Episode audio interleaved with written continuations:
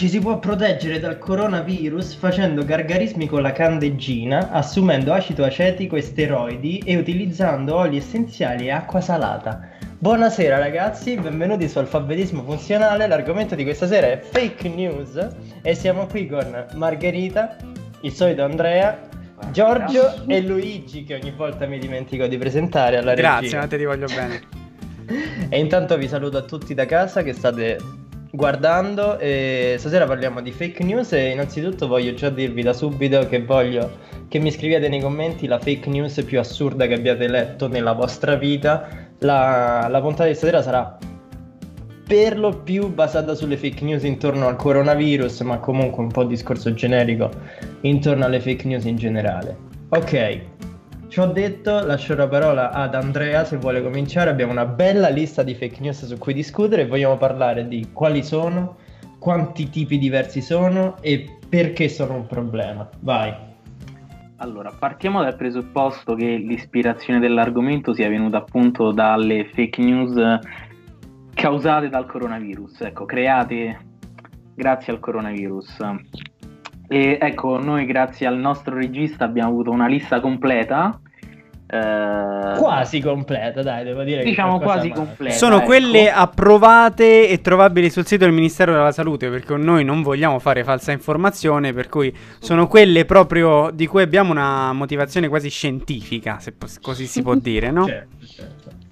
E quindi anche a causa di comportamenti o anche come l'incipit iniziale di Matteo con eh, i famosi gargarismi alla candeggina Roba vera Sto comunque. casano, che certo.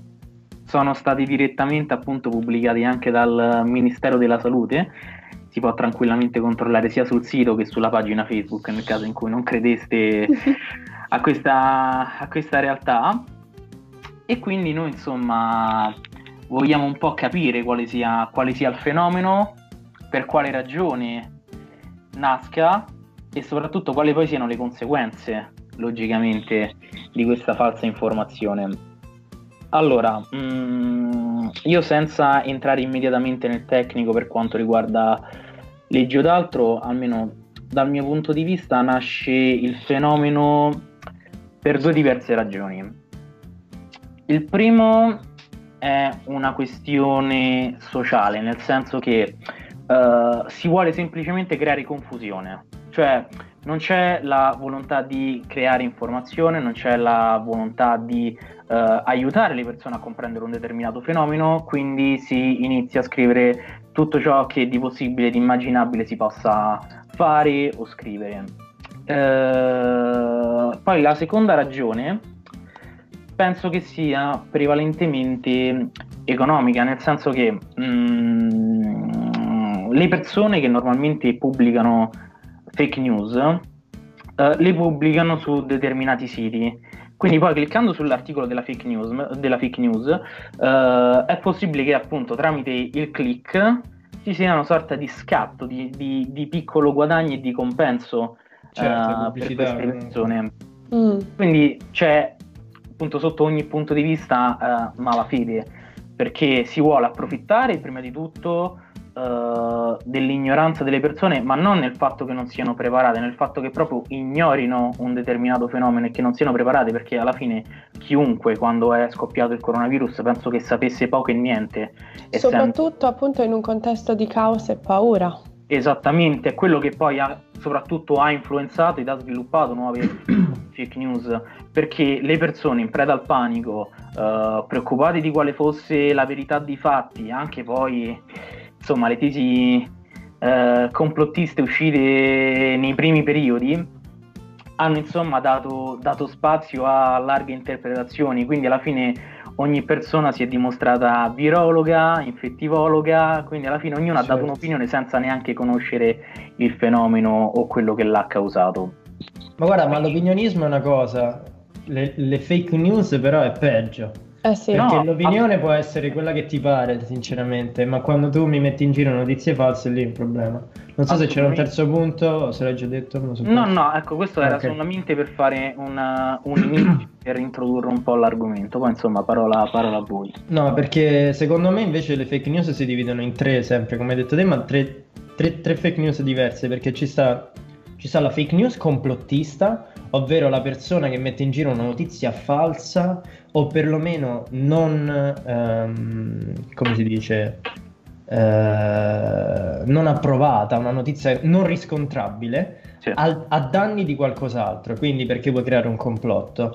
E poi c'è la fake news che è fatta semplicemente per il clickbait, ovvero una notizia non è eh, confermata, tu la divulghi, oppure semplicemente può essere una notizia completamente inventata ma senza scopo complottista o chissà che, ha il semplice scopo di clickbait, ovvero Di fare in modo che le persone... Cosa? Di guadagno. Sì, fare in modo che le persone clicchino sulla notizia, poi se non è, non è vera non è importante perché ormai la, pers- la persona ha fatto il click, i soldi sono già arrivati alla testata giornalistica, ma poi c'è il terzo tipo di fake news, ovvero che è quella indiretta, ovvero una fake news di tipo 2 viene presa per vera da testate giornalistiche serie Che la divulgano ancora che la più. divulgano credendo sia vera, il che è gravissimo. Sì, assurdo.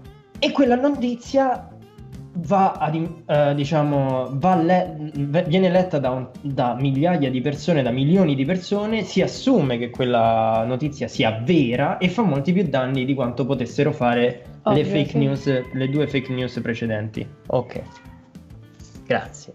Ehm, quindi per me questi sono i tre tipi di fake news e devo dire che in questo momento le fake news diciamo che vanno sempre molto forte, soprattutto nei momenti di panico, ovvero nei momenti in cui si sa poco di qualcosa, che può essere una guerra, può essere un attentato, perché pure quando c'erano gli attentati Mm, c'erano sì, un sacco sì. di fake news, può essere appunto una pandemia come questa. E adesso appunto ci stanno quel tipo di fake news che cerca di eh, farti impanicare ancora di più.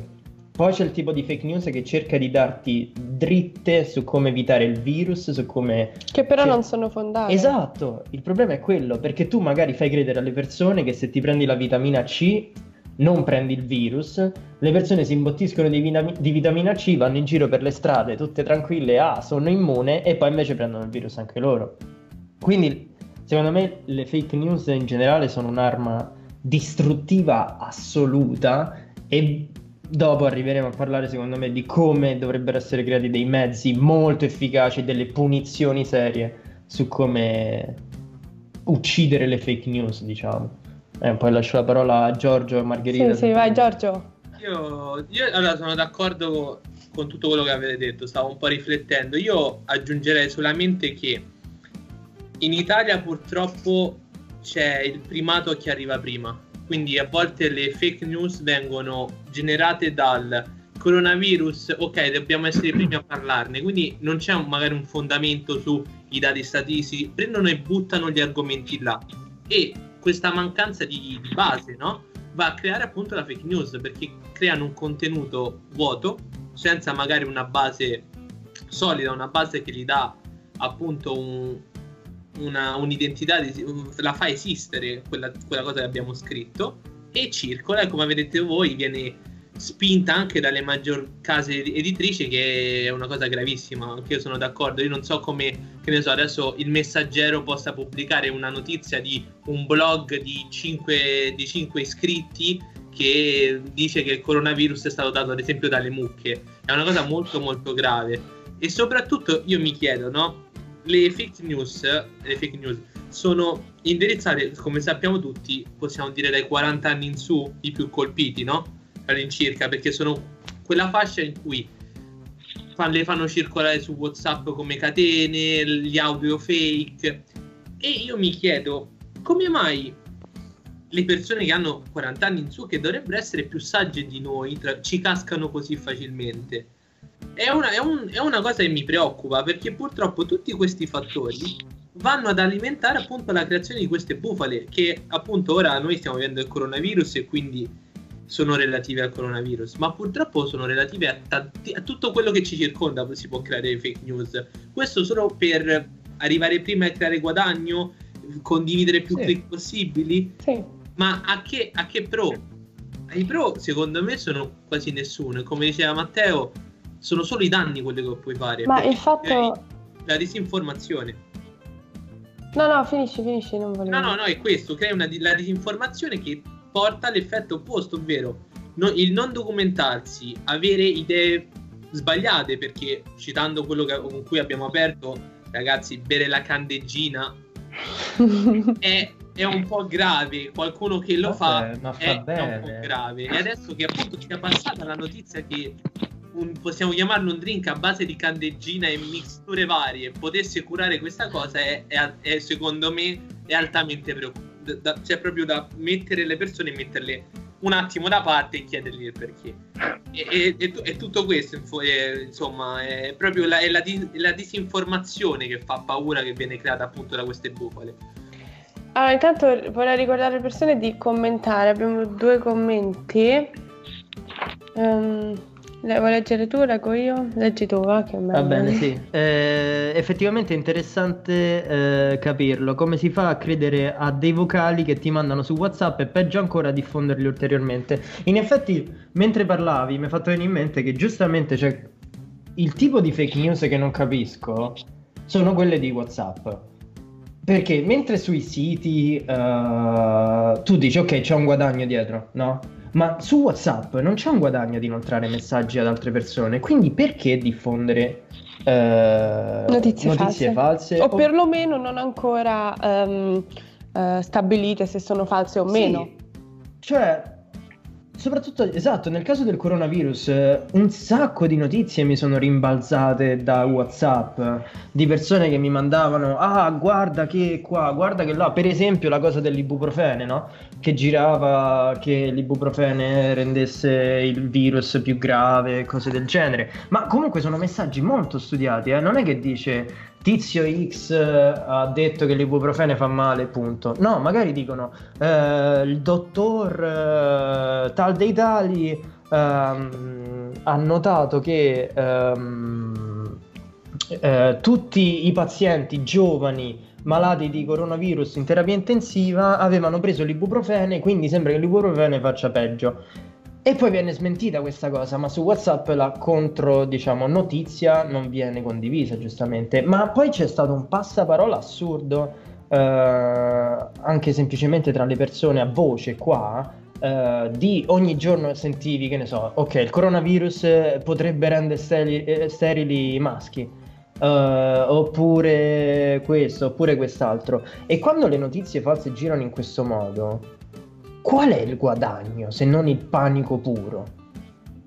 Questo non capisco, ragazzi. Francesco Ma- giustamente ha scritto, ehm, ma poi i siti almeno tentano di sembrare professionali. Cioè io ehm, lo so che il messaggero è un giornaletto da strapazzo, ma gli do un minimo di credito. Se una persona a caso mi manda delle info su WhatsApp e mi chiede di ricondividerlo a raffica, mica lo faccio, a meno che non sia una persona che so intendersene un professionista nel settore.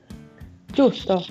Però anche lì non dovremmo aspettare che le notizie passino No, infatti, tramite sì. canali autorevoli? Sì, sì. Allora, io diciamo che qui do la colpa a entrambe le parti, cioè sia a chi diffonde l'informazione, sia a chi la riceve e poi la condivide nuovamente per un semplice fatto. Che tu sia un privato cittadino, insomma, una persona qualunque, o che tu sia un giornalista, per me c'è una regola fondamentale quando si legge un'informazione o quando si legge una notizia. Controllare sempre le fonti. Cioè, quella secondo me è la regola alla base di tutto, perché tu attraverso la fonte puoi capire se un'informazione sia realmente eh, vera e comunque comprovata oppure sia appunto sem- una semplice fake news.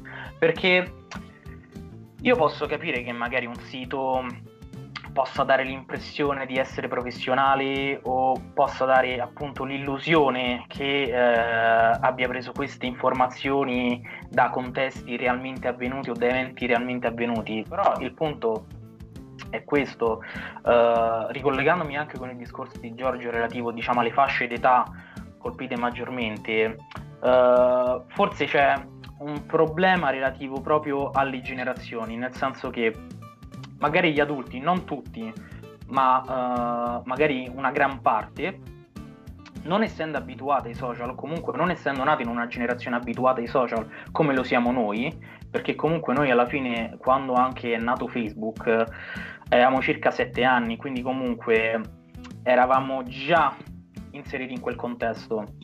Invece gli adulti hanno, eh, fatica magari a distinguere un'informazione falsa da un'informazione vera, a meno che poi una persona magari appunto non legga quotidianamente i giornali eh, sia cartacei che online, e quindi lì comunque si fa un'idea eh, personale ed, individuale senza farsi influenzare, ma comunque secondo me da questo punto di vista diciamo che l'appartenenza a una, a una generazione può, può, incidere. Non dico che sia un fattore fondamentale perché alla fine poi basta la razionalità e la riflessività per capire se un'informazione sia vera o falsa, cioè alla fine non è neanche tanto un, una questione di generazione, però magari per persone che si informano uh, per vie traverse, che non sono abituate magari a leggere giornali o vedere telegiornali, mi rendo conto che sia più semplice magari cadere in queste trappole, però anche la questione appunto di WhatsApp,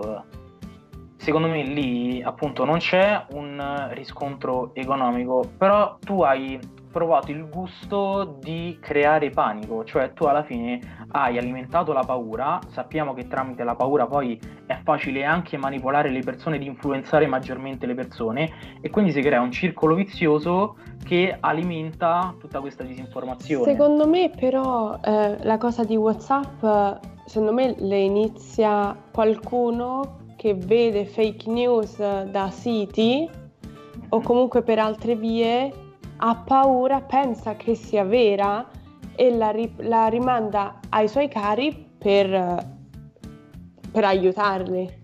In teoria, in pratica purtroppo il risultato è opposto. Sì, magari lo fa anche ingenuamente. Lo fa inge- esatto. Certo. Secondo me così, anche perché non è che c'è un'azienda che perché... ti spamma foto su, cioè non, non Però poi in realtà così, il problema penso. è che come hai detto prima, la gente gu- dovrebbe guardare le fonti, no? Sì. Però nel momento in cui un messaggio ti arriva da WhatsApp, la Con fonte diventa la persona esatto. che te la esatto. manda. E poi non è detto che sulla foto ci sia scritto il sito da cui No, no, no, ti arriva un messaggio magari, no? Ti sì, arriva no, un messaggio no. con queste fonti ah, e tu okay, dici "Oh, me l'ha mandato mia madre Uh, che ne so, magari è vero perché tu dici me l'ha mandato X, me l'ha mandato la mia amica. Uh, penso, cioè mi fido di lei, penso che sia vero, ma il problema sta proprio lì. Il problema, sì, ora leggiamo. Il problema secondo me è che dipende tantissimo chi la dice la notizia. Perché per esempio, per esempio, ora può essere l'amica tua che ti manda il messaggio su WhatsApp, ma può essere pure, eh, come si chiama,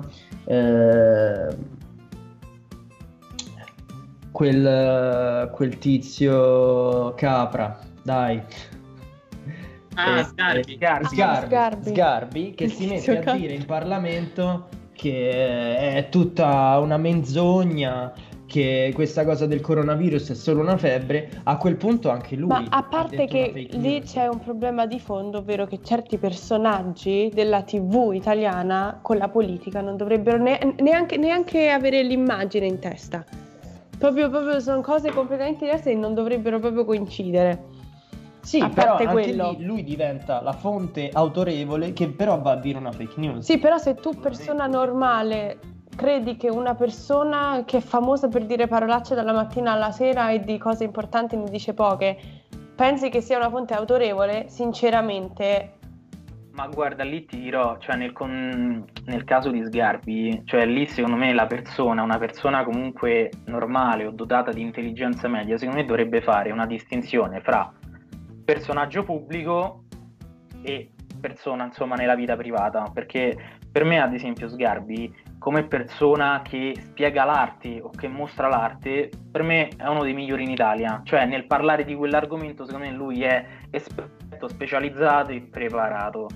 Quando si tratta di parlare di politica, io non lo prendo minimamente in considerazione, perché penso sinceramente una persona che per carità, per quanto sia preparata e per quanto sia brava eh, nel contesto artistico, e poi soprattutto una persona che ha creato un personaggio intorno a sé anche grazie alla televisione, non penso che sia così attenti- attendibile a livello politico. Eh, poi che una persona del genere addirittura lo dica in Parlamento pubblicamente eh, a livello nazionale per me è ancora più grave perché va bene, ti rispetto come persona, ti rispetto come eh, personaggio che eh, si occupa di arte e di contesto artistico, però a livello politico io preferisco che tu magari stia in silenzio piuttosto che fare un intervento Esatto. che può essere dannoso Esatto. sia all'interno della politica, perché così comunque tu metti in cattiva luce la politica in generale, perché significa che chiunque può entrare e chiunque può dare la propria opinione anche, anche sbagliata. Se fosse appunto un programma di talk show con personaggi vari di qualunque tipo che dicono le loro opinioni, per me puoi dire quello che vuoi, perché la tua opinione può essere sbagliata, può essere giusta, è la tua opinione.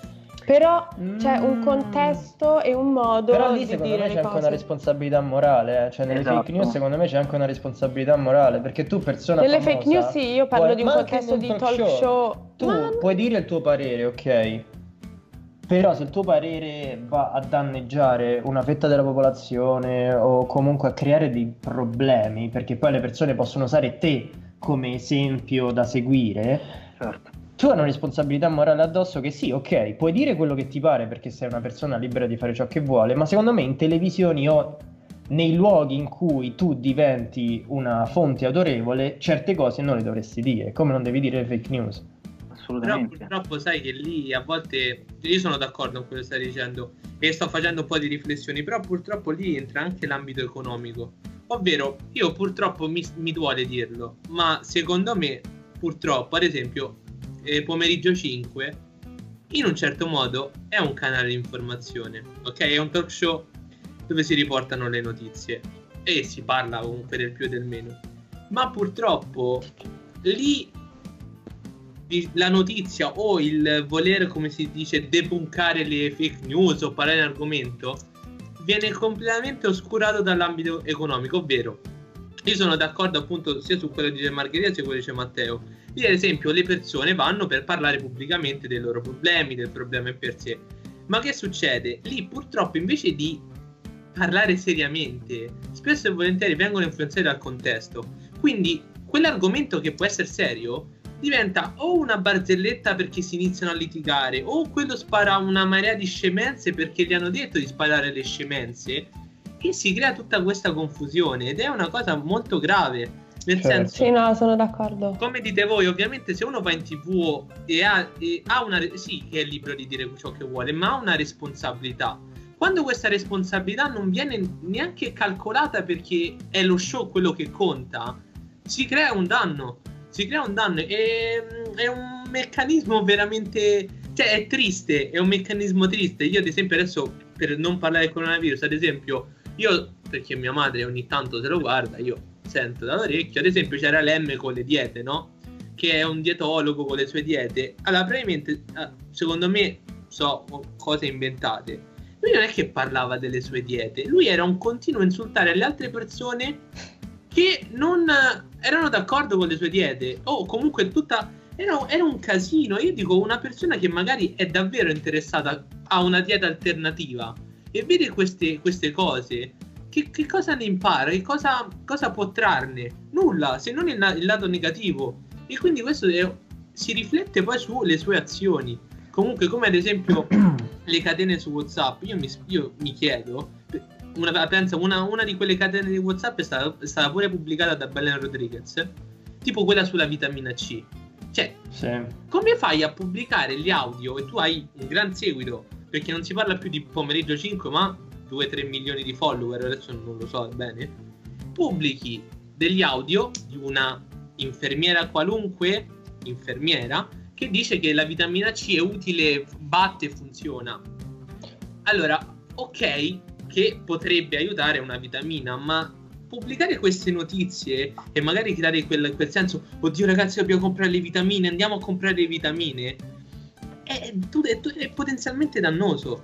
Cioè, Eh, Pure lì, giustamente c'è, c'è modo, perché se appunto dici, "Mm, dicono c'è questa cosa sulle vitamine, io so che prendere vitamine comunque fa bene al sistema immunitario, io nel dubbio magari dico, oh, prendetevi le mi- vitamine che tanto male non vi fanno. Giusto. Però una cosa è dire così, una cosa è dire, oh, quelle vi salvano, prendete tutti, perché oggettivamente se fosse così Ma semplice ovvio. non avremmo No, così però tanti io penso che infetti, Giorgio abbia, insomma, abbia preso proprio il punto della cosa. Poi direi dopo che hai persone- parlato di sì, leggere i commenti, se no- Le persone che, condi- che parlano di qualcosa hanno una responsabilità.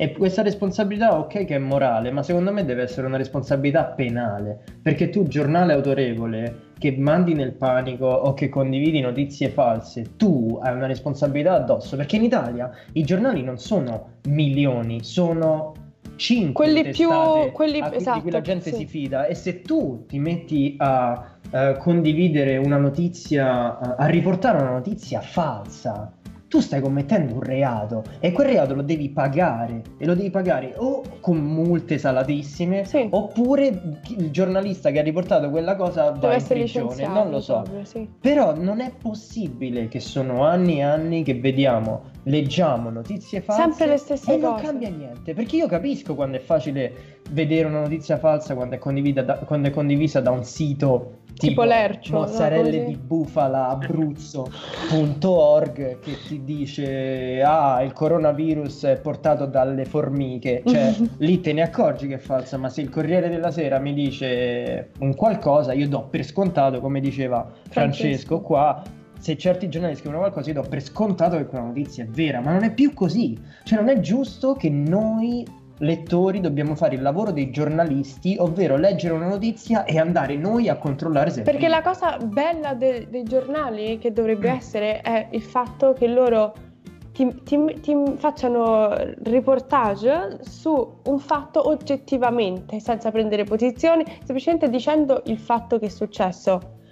O comunque dando notizie su aggiornamenti o cose così. Mentre il problema di adesso è che ci stanno i giornali che sono un po' più sulla sinistra, un po' più sulla destra. è Uh, è fondato da, da quel politico, allora non parliamo male di quel politico, pure se magari oggettivamente ha fatto una, una stronzata. È, è tutto un problema di corruzione, soldi e, e tutte le cose morali per cui servirebbero i giornali non ci stanno, perché Ma- non gli interessa. Considera che mh, penso che non esista alcun giornale che non sia schierato politicamente. Perché se ci pensi, i giornali comunque vivono attraverso i finanziamenti, Sì, certo. tramite appunto investimenti e quindi magari se c'è una persona che dietro è di un determinato partito e che eh, tende a finanziare quel tipo di giornale, è normale che poi la linea di pensiero e la linea politica sia orientata verso quel tipo di persone. Sì, per carità, però una cosa è magari essere orientato verso una linea di pensiero, una cosa è fare No, il ma- lavoro in, in modo Ma infatti io tossico e sotto questo punto di vista insomma. dico semplicemente questo, il giornalista, così come il giornalismo in generale, deve essere onesto intellettualmente, cioè deve semplicemente riportare la realtà dei fatti, così come sono, senza interpretare, senza creare, senza inventare, cioè tu devi riportare quello che senza accade. diffamare anche eh. Ah, Se assolutamente. libero Vabbè, ma qui proprio di diffamazioni, insomma, penso che se ne possano commenti. tranquillamente fare delle liste della spesa, però è quello il punto, cioè tu devi essere onesto perché appunto come si parlava precedentemente della responsabilità comunque morale dei personaggi pubblici che frequentano televisione o direttamente il Parlamento, stesso discorso vale per i giornalisti, perché alla fine tu ricopri un ruolo fondamentale all'interno della società, perché comunque il giornalismo è anche sinonimo di libertà di espressione, cioè il giornalismo ti permette comunque di poter parlare, di poter comunicare liberamente. Quindi io dico, hai questa possibilità, hai questo grande potere nelle tue mani, sfruttalo correttamente, riporta oggettivamente i dati e i fatti, in modo tale che poi le persone possano avere la propria opinione, ma non che tu inventi, che tu riporti da terzi eh, informazioni che non sono state minimamente verificate o d'altro, perché così tu alimenti la confusione e fai appunto disinformazione. Tutto qui.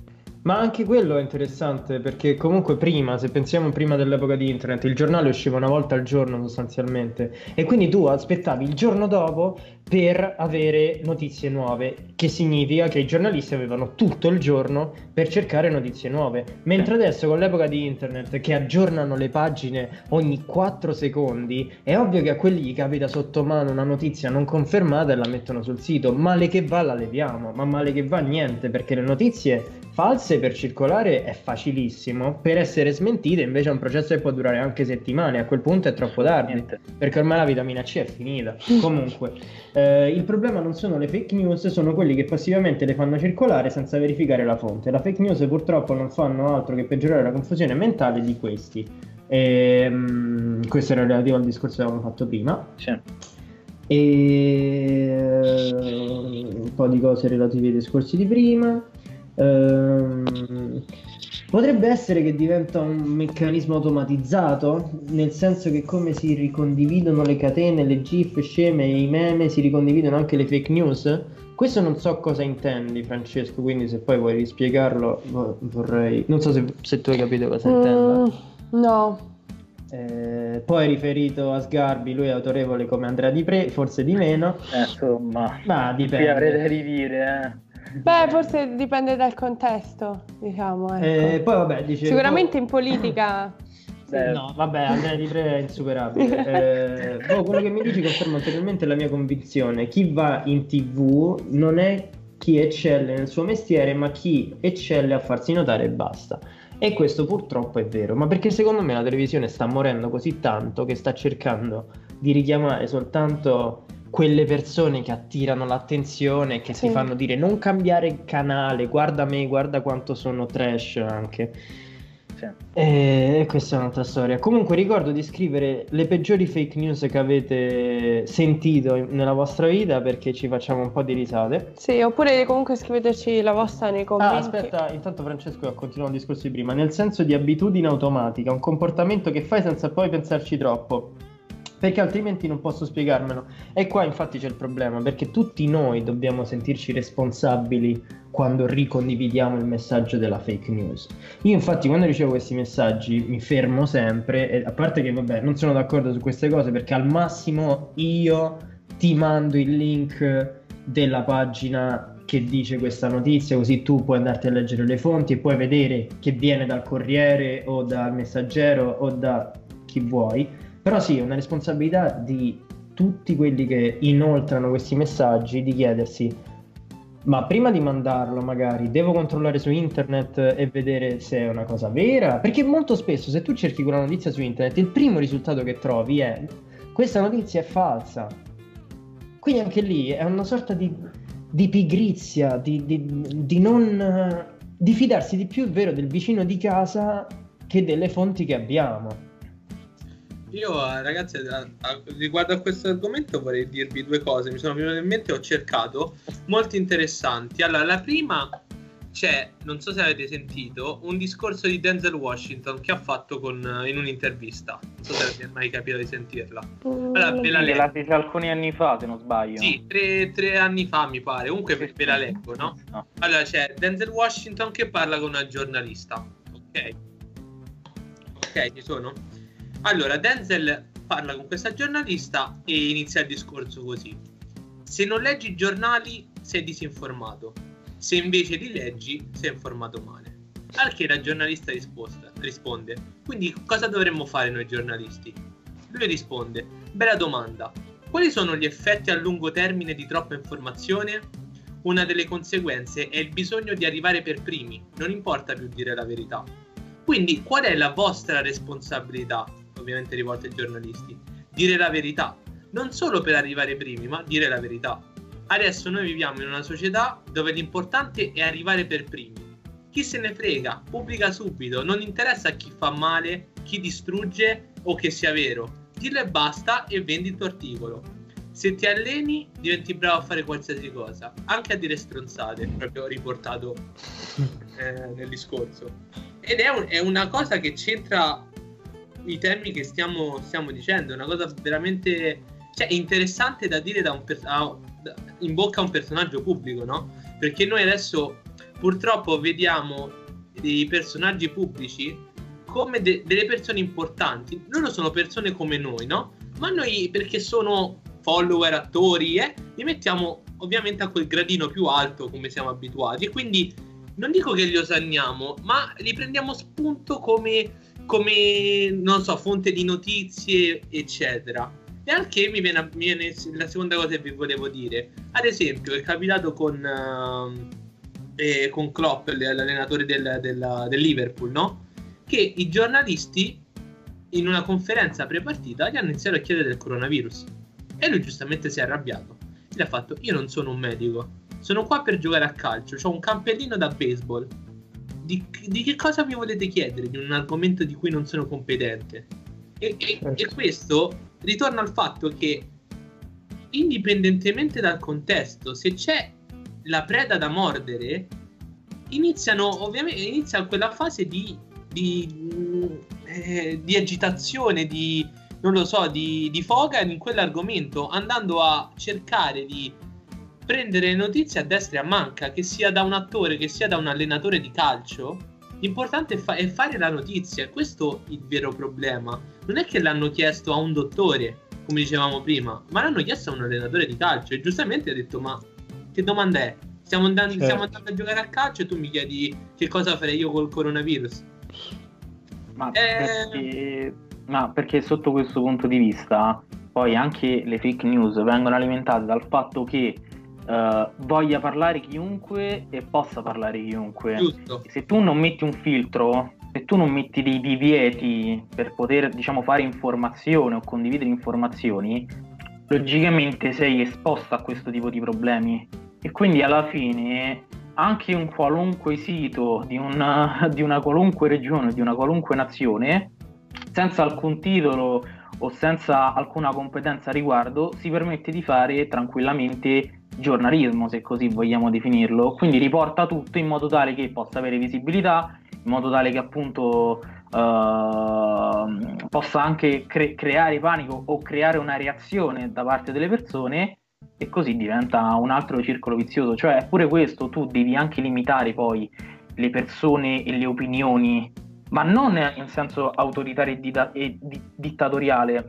perché io qui prendo un esempio, eh, il paradosso eh, della tolleranza di, di Karl Popper, che, che è molto interessante secondo me, che lui praticamente disse affinché ci sia, diciamo, uno Stato libero, una, una nazione libera, affinché tutti possano esprimersi e, ed ognuno possa avere questa facoltà, è necessario essere intolleranti nei confronti degli intolleranti. Quindi alla fine, se tu permetti a chiunque di parlare, se tu permetti a tutti di avere un'opinione nel senso di poterla condividere anche sbagliata, tu poi limiti in realtà questa libertà e quindi si crea, si crea questa, questa, questa disinformazione, queste, queste conseguenze negative che sul lungo periodo diventano distruttive, perché magari nel breve periodo l'informazione cade, cioè tende, tende ad essere mh,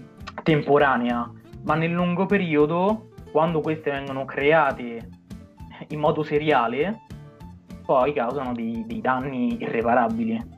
No, ma in realtà qua, come scrive Monica, eh, veramente c'è una crisi economica nel giornalismo già da tanto tempo e, e i giornalisti vengono pagati pochissimo. E infatti il problema sta tutto qua, perché come diceva Giorgio prima, eh, è una gara a chi arriva prima, perché chi arriva prima ha più visibilità e giustamente per le regole dell'internet più visibilità significa più soldi. Ma a che prezzo però? È chiaro che i giornalisti devono fare un po' le prostitute de- dell'internet, Sì. ovvero condividere la prima cosa che gli capita soltanto per portare il pane a casa. Ma è anche vero che forse dovremmo cambiare il modo in cui i giornali vengono finanziati o il modo in cui le notizie vengono divulgate, perché è bella questa idea di, di- diciamo che adesso l'accesso alle notizie è molto più facile rispetto a prima. Comunque se prima non ti compravi il giornale, bene o male o le notizie te le diceva il tuo vicino di casa, ma anche lì vatti a fidare, oppure non le sapevi, mentre adesso apri Facebook, Ma senza le- che neanche vai su Facebook, basta che apri Google Sì, e di lato cosa. ti compaiono le notizie più grandi, diciamo quelle un po' più importanti nel mondo in generale, che Sì. sia dal cinema al- a cose scientifiche, saggi scientifici a caso, te li mettono là. E il problema è anche lì che tu, tu devi assicurarti di essere la pagina che sta per prima, perché poi se stai in basso non ti legge nessuno. Però a questo punto io mi chiedo, cosa... Perché per esempio anche la Repubblica, mi sembra, o il Corriere della Sera, che tu eh, ti potevi iscrivere al sito pagando una quota mensile.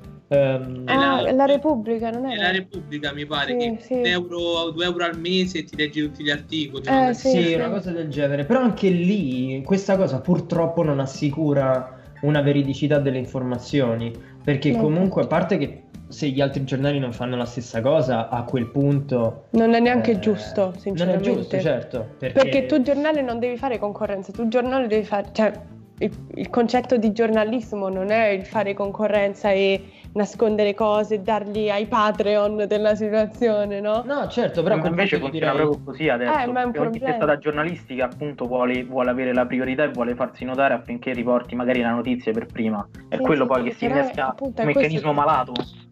Sì, no, però appunto nella mia mente è, è più un... eh, Che ne so, co- come dovremmo fare allora? Che tutti i giornali dovrebbero avere un sistema di iscrizioni a pagamento per cui si possono condividere soltanto alcune informazioni essenziali, alcuni diciamo articoli, che ne so, tipo uscita la nuova eh, autocertificazione, quello lo devi condividere gratis perché se no eh, così tutti lo sanno e così va bene.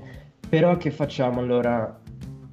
Che tutti a- attuano questa politica del, um, dell'iscrizione a pagamento, così ci assicuriamo notiz- un, infor- un tipo di informazione migliore, però allo stesso tempo meno informazione perché poi non è così condivisibile. Oppure dobbiamo cercare di modificare un pochino il metodo, che, il meccanismo che esiste adesso. Secondo me, secondo me è, è un cane che si morde la coda perché io, io se- vi dico la mia opinione, poi mi dite cosa ne pensare. Io sono molto obiettivo. Ora, tutti sappiamo che il giornalismo o le notizie o i giornali devono fare una cosa: scrivere la verità e scriverla pulita su un argomento. E noi tutti sappiamo che tutte le testate giornalistiche sono controllate. Non esiste una, una testata giornalistica che scrive quello che gli pare e scrive la verità su quello che gli pare. Almeno anzi, cioè, escludendo quelle piccole che sono quelle tra virgolette sane, che sono fatte, che ne so, da ragazzi che hanno il giornalismo, quello sano e quello vero, come obiettivo di vita e fanno vera informazione.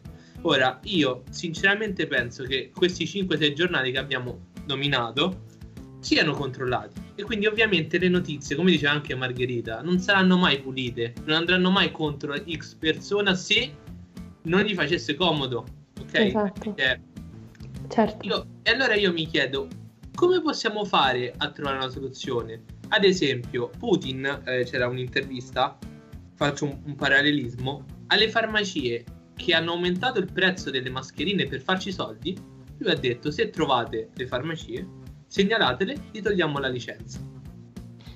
Pulito. È vera questa notizia? E penso di sì, su YouTube, Fonte- spero di sì, perché beh, è da Putin, eh, per, ah, per quanto Sì, sia effetti, un sì. personaggio discutibile a me piace molto però intanto ha detto ok li beccate gli togliamo la licenza. E secondo me dovrebbe essere anche la stessa cosa qui perché un Certo, conto- anzi un soprattutto. conto è la vendita delle cose. Ok ma tu che hai dei canali veramente grandi perché a volte i giornali secondo me superano comunque un po' la televisione eh, perché i giornali sono passati un po' in sordina ma tra il digitale e il cartaceo uniti assieme è un grande mezzo di comunicazione. Se tu Certo. usi questo mezzo di comunicazione come stiamo dicendo prima per non lo so fare appunto sì quello ha fatto quello ma no quindi dare delle informazioni a metà non è giusto nei nostri confronti che noi appunto prendiamo per essere informati. E lo stesso mi ricollego anche a cosa ha detto Matteo le notizie sono più facili da trovare ma perché dovremmo essere noi ogni volta a prendere il giornale o il telegiornale vedere la notizia e andarci a cercare se è vero? Che poi purtroppo non lo fa nessuno e questo è un altro vero problema. Noi prendiamo per vero quello che ci dicono e finisce Certo, no, ma addirittura come dice Francesco qua, dice a volte non basta neanche quello, devi cercare notizia più fake news oppure bufala per vedere se effettivamente è una notizia falsa, perché magari se scrivi solo quella notizia trovi altre pagine che l'hanno ricondivisa per vera e poi magari andando a cercare ancora più in fondo scopri che in realtà era falsa. Cioè, manco a dire che certe volte è così Eh, infatti. palese che sia falsa una notizia. Sì, sì, sì, infatti è, purtroppo questo è, un, è veramente complicato il discorso, purtroppo questa è, è la verità e siamo sempre lì, è una soluzione, è, è un problema a cui non c'è soluzione, perché sistemare il giornalismo credo sia equivalente a sistemare lo Stato, l'economia e quindi mettere tutto un piano penso eh, proprio aulico, dove funziona tutto come deve funzionare. Lo Secondo me si potrebbe eh, partire c'è. Dal non far, eh, da non far sì che dei singoli individui con potere, tipo appunto i politici, possano finanziare i giornali.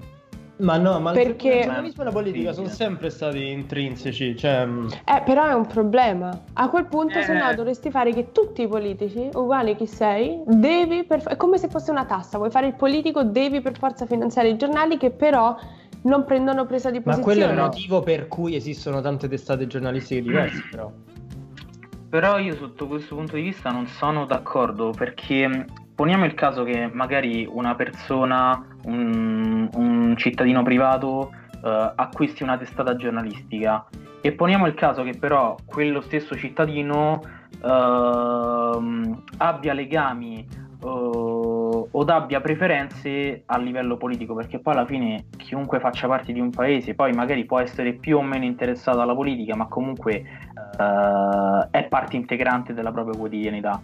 Quindi anche se magari non c'è proprio il politico che finanzia il giornale, allo stesso tempo il privato cittadino che però ha contatti magari con un determinato partito o che ha eh, preferenze politiche, influenzerà allo stesso modo comunque il giornale e Sì, quindi no, no, ma cercherà... infatti quello che dicevo era proprio per questa cosa che c'ha senso. L'altra cosa che si potrebbe fare, non lo so, mm, che visto che comunque i giornali stanno in piedi grazie ai finanziamenti di qualcuno, giusto? Si può fare che tutti i politici lo- devono finanziare lo stesso giornale, quindi non è che io scelgo quel giornale, tu scegli l'altro giornale, tutti senza discriminazione, devi dare un- come se fosse una che tassa. molto spesso non è perché un politico paga un giornale, eh, è anche semplicemente per la testata in sé. Sì, no, no, certo, sì, sì, sì. Verso Sì, sì, un'ala sì. politica che rispetto a Però, un'altra. sì, capito? ovvio, certo, per carità. Però appunto se fossero tutti politici che finanziano tutti allo stesso modo un giornale, né più né meno, si potrebbe ev- evitare un minimo che ci- si siano prese di posizione, visto che sono tutti che ti finanziano allo stesso modo. E a te il giornale frega solo dei soldi, non ti frega se è stato X o Y. A te Quindi basta no, che ti arrivano i soldi. Secondo me dovrebbe essere una via di mezzo, cioè dovrebbe essere il contrario. La politica è sempre una cosa mia, non dovrebbe mai entrare in contatto con le, le testate. Ma sono d'accordo, solo che purtroppo chi le finanzia per, per no? finanziarlo io invece mi ricollegherei al discorso di, di Matteo, ad esempio di un abbonamento, no? Ora è sempre un discorso un, un po' campato in aria perché parliamo di, di- di opinioni, cose non molto fattibili, però teoricamente la politica dovrebbe stare completamente estranea ai mezzi di informazione per evitare qualsiasi tipo di controllo, boicottamento, come lo vogliamo chiamare e i mezzi di informazione in qualche modo dovrebbero essere finanziati da noi liberi cittadini, perché sono loro che devono portare le notizie a noi come è il loro compito. E quindi allora sì che ha senso magari un abbonamento, meno notizie ma più precise, non lo so, io sono per una via di mezzo invece su questo argomento. Però no, addirittura noi per esempio la- in Italia si paga il canone Rai, no? Eh, Per avere Quello è- la televisione. quello è Allora perché non facciamo un canone dei giornalisti? Che è una tassa obbligatoria che tutti, tutti i cittadini devono pagare, ma non vi parlo di 100 euro al mese, magari una, una- una cretinata, tipo facciamo 4 euro al mese per fare in modo che però il giornalismo sia libero. sia libero ma sia serio perché io no- noi che penso anche voi che la televisione praticamente non la guardiamo più i- i- mm, gli articoli che, che troviamo sui siti insomma su, anche solo sui social sono la nostra maggiore fonte di informazione Mhm. e io voglio semplicemente essere sicuro che quegli articoli siano affidabili e se l'unico modo per farlo è che tutti noi paghiamo un abbonamento, a quel punto lo vedo come l'unica soluzione perché sembra chiaro che questa tecnica del il primo che arriva guadagna più soldi non sta portando a niente di buono. Ma infatti io, sempre collegandomi a questo fatto, una cosa grave, no? Allora, noi paghiamo il, Rai, le- il canone Rai come tassa sulla televisione.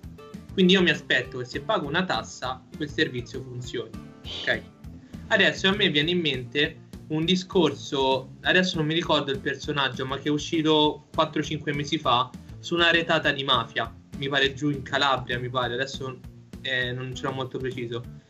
Questo esponente che è sotto scorta è, stato ha fatto un discorso di 5 minuti elencando tutto quello di, che ha trovato e che sporco c'era, tipo la mafia aveva contatti con gli avvocati, con la polizia, sapevano quello che stavano per fare, comunque roba veramente grossa e nessuno ha riportato il suo discorso.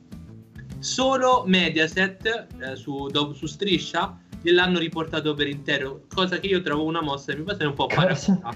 sì, un po' paracula perché però se io pago 300 euro all'anno e c'è un fatto di questa entità, ovvero un capo del, uno dei carabinieri mi viene a dire che la mafia ha contatti con i magistrati, ti aspetti ai, di sentirtelo in tv. cioè, sapevano gli infiltrati e le cose e lui fa 5 milioni di discorso perché non me lo pubblica? perché nessuno lo pubblica?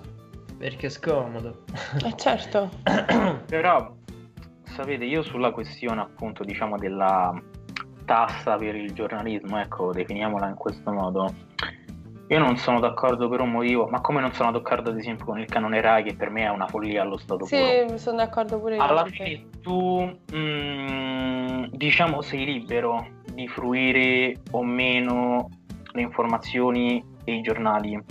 Quindi tu sei libero eventualmente di acquistare un giornale o di vederlo uh, tramite pagine online quindi costringere secondo me a pagare mensilmente uh, il giornalismo in generale, i giornalisti e le testate giornalistiche per me non ha senso perché tu stai costringendo le persone ad usufruire di un servizio a cui magari non sono interessate. Questo cioè, è un discorso generale. Ah, no, cioè... è giusto, è giusto, è giusto, sono d'accordo. Sì, e... sono d'accordo pure io. E poi il, secondo me comunque l'influenza della politica avviene lo stesso perché poniamo il caso che, uh, allora, partiamo dal presupposto che i giornalisti abbiano contatti con tutti i politici perché per avere appunto gli scoop e le informazioni devono avere necessariamente un contatto diretto, devono avere un informatore che gli possa confermare la notizia. Ma poi appunto poniamo il caso che uh, un giornalista uh, per fare informazione debba chiedere necessariamente e costantemente uh, le notizie ad un politico, nel senso che che è successo oggi in Parlamento, che è, so- che è, successo oggi in Camera, che è successo oggi nel Senato? E via discorrendo, magari anche altre, altre dinamiche ancora più interne, ancora più nascoste. È normale che magari quel giornalista, quella testata giornalistica, ricevendo quel tipo di informazioni da quel determinato politico che apparterrà ad un determinato partito, ad una determinata corrente di pensiero, verrà non dico necessariamente, ma comunque influenzata uh, in modo naturale, perché dirà se a noi questo tipo di politico dà informazioni certe e sicure che ci permettono appunto di vendere anche poi i giornali o i servizi online, è giusto che magari appunto si tenda verso quel, quella, quella, quella, quel tipo di partito o quella, quella, corrente di pensiero. Poi magari viene fatto anche contrariamente ai propri principi o ad altro, però secondo me poi diviene un meccanismo naturale, diventa appunto un automatismo. Certo. Aspetta, finisco di leggere i commenti, sì, sì. che qua siamo rimasti un po' indietro. Eh, riguardo alla crisi dei giornali, dice che anche per questo eh, riportano semplicemente notizie di agenzie che poi si rivelano sbagliate ed ogni giornale riporta la stessa notizia e alla fine si crea un circolo vizioso di notizie false. E si crede che poiché la notizia viene riportata da vari giornali allora sarà vera come la notizia del bambino vegano morto all'ospedale era una fake news la peggiore. Non faccio nomi, ma c'è stato un servizio su questo. Bravo, sono informazioni non verificate e si crede a qualunque cosa venga scritta sui giornali. Questo era riguardo a un discorso che abbiamo fatto un po' dei minuti fa. Eh, mentre Francesco dice: Ma possono finanziarsi anche solo con la pubblicità. Google lo fa e sappiamo come funziona bene. Tra l'altro, Google non ti costringe a pagare il canone se non vuoi i suoi servizi, non li usi e non lo paghi. Con la pubblicità eh, ah no, sì, non con la pubblicità. La TV è folle, ti costringe a pagare e ti inzuppa di pubblicità. Allora, eh, il problema è proprio questo però, Francesco. Se tu fai pagare le persone in base alla pubblicità che guardano, il tuo scopo è far venire più persone possibili in modo che possano guardare molta più pubblicità. Ed è questo il sistema in cui stiamo vivendo oggi, che non funziona. Allora a questo punto facciamo in modo che noi ci possiamo... Dobbiamo semplicemente bollare come sbagliate tutte le notizie provenienti da giornali che non si pagano. E quindi mi sembra un po' assurdo perché la maggior parte dei giornali online non si pagano. Oppure semplicemente noi dobbiamo scegliere un nostro... Per esempio ho sentito che molte persone si rifanno al post, mi sembra, Sì. che sia quel giornale che ha il Patreon, eh, che lo puoi leggere soltanto se ti iscrivi al Patreon, quindi pagando un canone mensile, e che a quanto pare è molto affidabile. E allora a quel punto ci fidiamo soltanto di- del nostro giornale di fiducia, che sappiamo però che noi paghiamo e che tutto quello che condivide è certificato. Il che vuol dire che nel frattempo noi saremo bombardati da fake news finché il nostro giornale non le smentirà o non farà uscire una notizia vera. Però mi sembra un po' folle pensare che il nostro sistema di informazione per il f- futuro dell'informazione si muoverà così o no?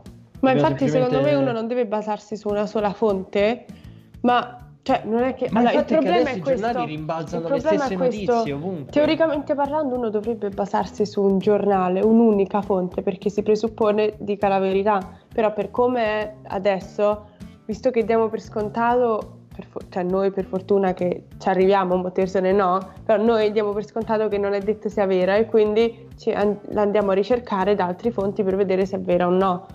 Ehm, Sì, ma il problema qui ci sta quando quella notizia che noi non sappiamo se è vera o falsa, nell'arco di un minuto viene ricondivisa da cinque giornali diversi. sì, no, e quindi tu la infatti. ricerchi su internet e trovi, oh, l'ha condivisa il Corriere, oh, l'ha condivisa il, Messaggero, oh, l'ha condivisa la Sì, Repubblica. no, infatti, per e carità. poi però magari il giorno dopo scopri che era falsa. Ma infatti per carità, finché non si sa se una cosa è vera, uno appunto non dovrebbe fa- dare allarmismo e spammare ancora di più notizie già. Dovremmo tornare un po' al discorso di prima, ovvero alle sanzioni. L'unico modo per limitare questo, questo dilana- dilagarsi di notizie false o non corrette è trovare una sanzione perché lo fai una volta, lo fai due, se la sanzione diventa sempre più grossa, vedrai che non lo fanno più e questo è applicabile. Bisogna trovare un limite un po' per Ma guarda, ti posso dare una sanzione 2.0 per esempio, perché su Instagram se una pagina viola le norme eh, viene bannata per- temporaneamente per esempio, che ne so, ci sono diversi tipi di ban, per esempio ci sta il ban in cui la pagina ti viene chiusa per un giorno, ci stanno i ban in cui la descrizione, non puoi più scrivere la, la descrizione per una settimana per esempio. Allora noi facciamo una multa ai giornali senza soldi, ma una multa per cui se tu condividi una fake news per un giorno, due giorni, una settimana, tu non puoi più postare sui social, per esempio. Sì, sì, trovare, bisogna trovare appunto una sanzione che abbia, abbia effetto, nel senso, io secondo me un, un cittadino, una persona che sente che il giornale X è stato multato perché ha, dila- ha divulgato una notizia falsa, gli, gli fa accendere quel- quella lampadina, quel- quell'azione di andarsi a informare Sì, sì, è vero. Si applicherebbe a tutto quanto perché ritorniamo al fatto che lo dico io purtroppo io, io sono un po' reciso cioè a me non mi interessa io so già che la maggior parte delle cose che vediamo sono delle stronzate se mi passate il termine. Quindi però se io sento che il giornale X è stato multato è stato shadow bannato è stato quello che vi pare mi faccio cavolo ok adesso ogni volta che leggo la sua notizia mi faccio ma è vero? Ma se vado a controllare e, e questo è il meccanismo che serve che si azioni nelle persone. Ma infatti sì, è quello che dovrebbe anche essere comunque il giornalismo, no? Dovrebbe essere ti do un'informazione e tu ci devi ragionare, devi chiedere domande, devi no? Sì, Secondo No, me perlomeno dirò- dovrebbe essere questo. così. Io diciamo modifico e aggiungo altro, nel senso che allora, secondo me come come multa, come sanzione amministrativa, secondo me è giusta, perché alla fine io o chiedo direttamente Esatto. i soldi al giornalista oppure chiedo direttamente i soldi alla testata giornalistica e noi sappiamo che vivono attraverso, di- attraverso questo. Poi ehm, io più che, più che magari sospendere interamente un giornale online, io vado a sospendere l'articolo e vado a sospendere la persona, il giornalista che ha scritto l'articolo per un semplice motivo. Se un intero giornale viene sospeso, ma ha comunque una sola notizia, una sola informazione che non è stata verificata e che non ha fonti attendibili, crei un clima di sospetto poi nei confronti di chiunque, perché alla fine poi nessun giornale diventa attendibile. Secondo me, se poi cominciano veramente a sospendere ogni giorno un giornale differente. Se tu invece prendi. Però quello è un deterrente, eh. Sì, però il problema è questo, cioè ad un certo punto diventa quasi, mh, mm, diventa quasi un sistema autoritario e alla fine i giornalisti, le testate giornalistiche non sono più portati a riportare delle informazioni perché hanno paura magari appunto di esporla. Poi è sul quello, fatto che... è giusto, no, però, capito? Sì, però poniamo ad esempio un caso concreto. Poniamo il fatto che come ci sia una fonte attendibile come un politico che dà un'informazione a un giornalista che magari domani o dopodomani viene fatto uh, un decreto legge su questo tema o su questo contesto.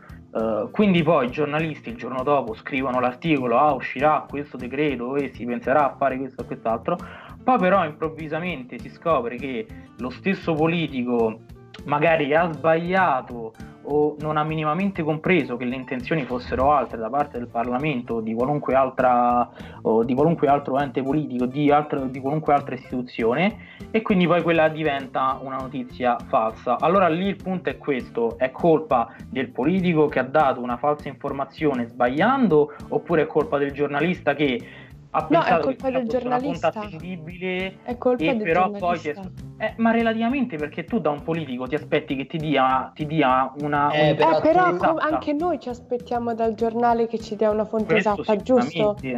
Questo No, ma sicuramente. lì però vai, vai ah, di nuovo in quella situazione in cui tu, giornalista, stai divulgando un qualcosa che ancora non è stato approvato dal governo, come il decreto che faceva chiudere il Nord Italia. Esatto, sì. E quindi tu, in primis, non dovresti far uscire una notizia su un qualcosa che ancora non è stato approvato dalla Camera o dal Senato. Per Questo esempio. sì, sicuramente, questo sicuramente, però appunto, dato che poi il giornalismo funziona proprio su questo, cioè ricevere il prima possibile l'informazione e poi condividerla, come è stato fatto appunto per il decreto della Lombardia, che è uscita direttamente l'informazione della bozza, neanche il decreto in sé, lì sì, ha sbagliato il giornalista e io diciamo quello non è un caso che, che prendo in considerazione eh, perché lì proprio ha causato dei danni talmente gravi facendo andare via le persone dal nord Italia che proprio cioè magari hanno portato Sì, morte e deve essere distruzione cioè come la pestilenza veramente Certo. però se appunto magari eh, ti arriva un'informazione da un politico che appunto possa riguardare qualunque, qualunque tema eh, e pensi che sia affidabile e poi risulta essere falsa, sì, è giusto che la colpa vada anche eh, data al giornalista perché tu devi essere sicuro, devi avere la certezza che quella, che quella informazione sia esatta, sia attendibile e sia verificata, però do anche la colpa alla persona che ha dato l'informazione che normalmente risulta essere attendibile come un politico perché poi ha causato appunto dei danni conseguenziali poi per Sì. carità c'è un concorso di colpa eh, si può scegliere chi abbia più o meno colpa però secondo me in alcune circostanze magari è giusto non dare esclusivamente la responsabilità Però- giornalista poi dipende dal contesto per carità eh. No, certo, però di solito, come abbiamo detto, come ci hanno insegnato anche solo al liceo, quando uno scrive un tema, le fonti devono essere più di una, perché tu non puoi prendere una fonte sola. E quindi Certo. nel momento in cui tu prendi una fonte e quella fonte si rivela non attendibile e tu volevi fare quell'articolo, a quel punto la colpa è sempre tua, perché Esatto. nel momento in cui tu prendi quattro fonti attendibili e poi la notizia che hai scritto si rivela essere smentita per un evento che succede dopo, a quel punto ti è andata male perché quattro Ovvio. persone Certo. poi Beh, ovvio, e ti hanno però, fatto sbagliare, a quel punto però se sfiga. tu butti una notizia che non sai, che magari sei il primo a saperla, per quanto sia sbagliata o non, non si sa, sei il primo a saperla, non la butti così. no no ma Se non assolutamente sei cioè, sicuro, quindi per me è sem- semplicemente è più colpa del giornalista perché io ti posso dire quello che voglio. No, ma È, secondo è me tu- è il tuo lavoro, è come un chirurgo che non sa richiudere un paziente aperto. Tu, giornalista, è il tuo lavoro cercare notizie, ri- ricercare se le notizie sono attendibili o no, fare un lavoro parte contro parte, vedere e poi lo pubblichi. È No, il tuo lavoro. Per questo, come dice anche Francesco, il ban alla fine sarebbe una multa in denaro. Alla Sì, fine, esatto, Perché se sì. tu banni un solo che per più un solo che ancora più efficace perché mentre i soldi magari io sono straricco perché ho un giornale super famoso dico vabbè sti cazzi Ehm, pago no lo so però Se fa una multa importante, faccio- però guarda sì, che sì, chiunque per carità, soldi però- si sì, per, cari- eh. per carità però a me fa più danno economico se io non posso toccare la piattaforma online per tot tempo. Mi fa un impatto molto più forte perché non è solo economico, è anche di immagine, di pubblicità, è gigantesco. Ma poi eviti anche di fare danni ulteriori perché se tu eh, non puoi essere postato per un giorno, quelle notizie false non possono essere viste su, quel- Esatto, esatto. su social. Esatto. Secondo me sarebbe. Poi, vabbè, appunto, poi voglio sapere anche Giorgio che ne penserebbe di questa idea. Però, secondo me, eh, il ban sarebbe. Ah, scusami, l'avevi già detto. Ehm, sarebbe abbastanza efficace anche semplicemente per far pensare due volte i giornalisti prima di pubblicare un qualcosa perché sanno ah certo, e anche il futuro sbaglio- lettore di eh, mette- e lì avresti esatto. quello che No, semplicemente vedi. anche il lettore avrebbe una prova in più che quella notizia che sta leggendo non è falsa, perché se sta sulla piattaforma dovrebbe Sì, essere sì, attendibile, esatto, sì, per sì. esempio. No, Sì. ma cioè, secondo me è giusto, però, secondo me proprio bannare o comunque oscurare o sospendere, secondo me, un giornale intero, perché poi qui alla fine stiamo parlando prettamente del contesto online, perché poi cartaceo Sì, esatto, ritirare sì. tutti i giornali. Ma secondo me quella è una soluzione estrema, perché magari poniamo il caso che eh, ci sono 10 notizie vere sulla pagina e una è falsa, una è una fake news. Secondo me non è corretto quello di oscurare completamente il giornale perché tu fai un danno sia al lettore che non può così leggere gli altri articoli e fai un danno anche agli altri giornalisti che invece lavorano onestamente sotto quel punto di vista. Cioè se tu invece oscuri solamente il singolo articolo falso e magari sospendi per una settimana il giornalista che ha condiviso una notizia falsa, secondo me è meglio perché altrimenti tu arrivi veramente a un controllo così morboso e, e così autoritario dell'informazione che diventa veramente esagerato e quindi magari così anche i giornalisti che sono in buona fede o che cercano di condividere con la maggior chiarezza possibile le informazioni hanno paura di esporsi e quindi magari si rifiutano di fare articoli o d'altro. Cioè, secondo me è- deve essere più limitato, cioè più circoscritto la sospensione o il ban.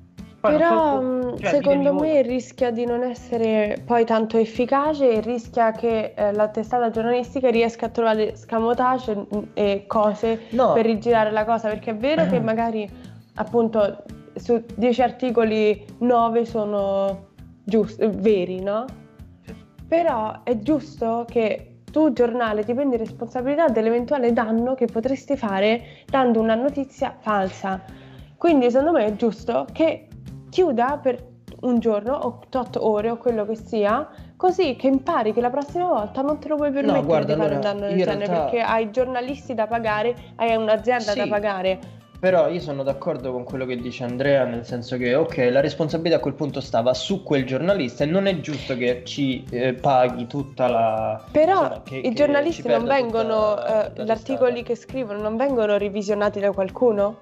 A Eh, piani più infatti alti quello, no? quello che volevo dire, vorrei, fare, vorrei spezzare un po' la lancia. Secondo me il vero problema è i vertici, non sono i giornalisti in per sé. Eh, esatto. Come abbiamo detto prima, magari molto sono sottopagati e sono costretti a fare quello che fanno, come i, come i commessi.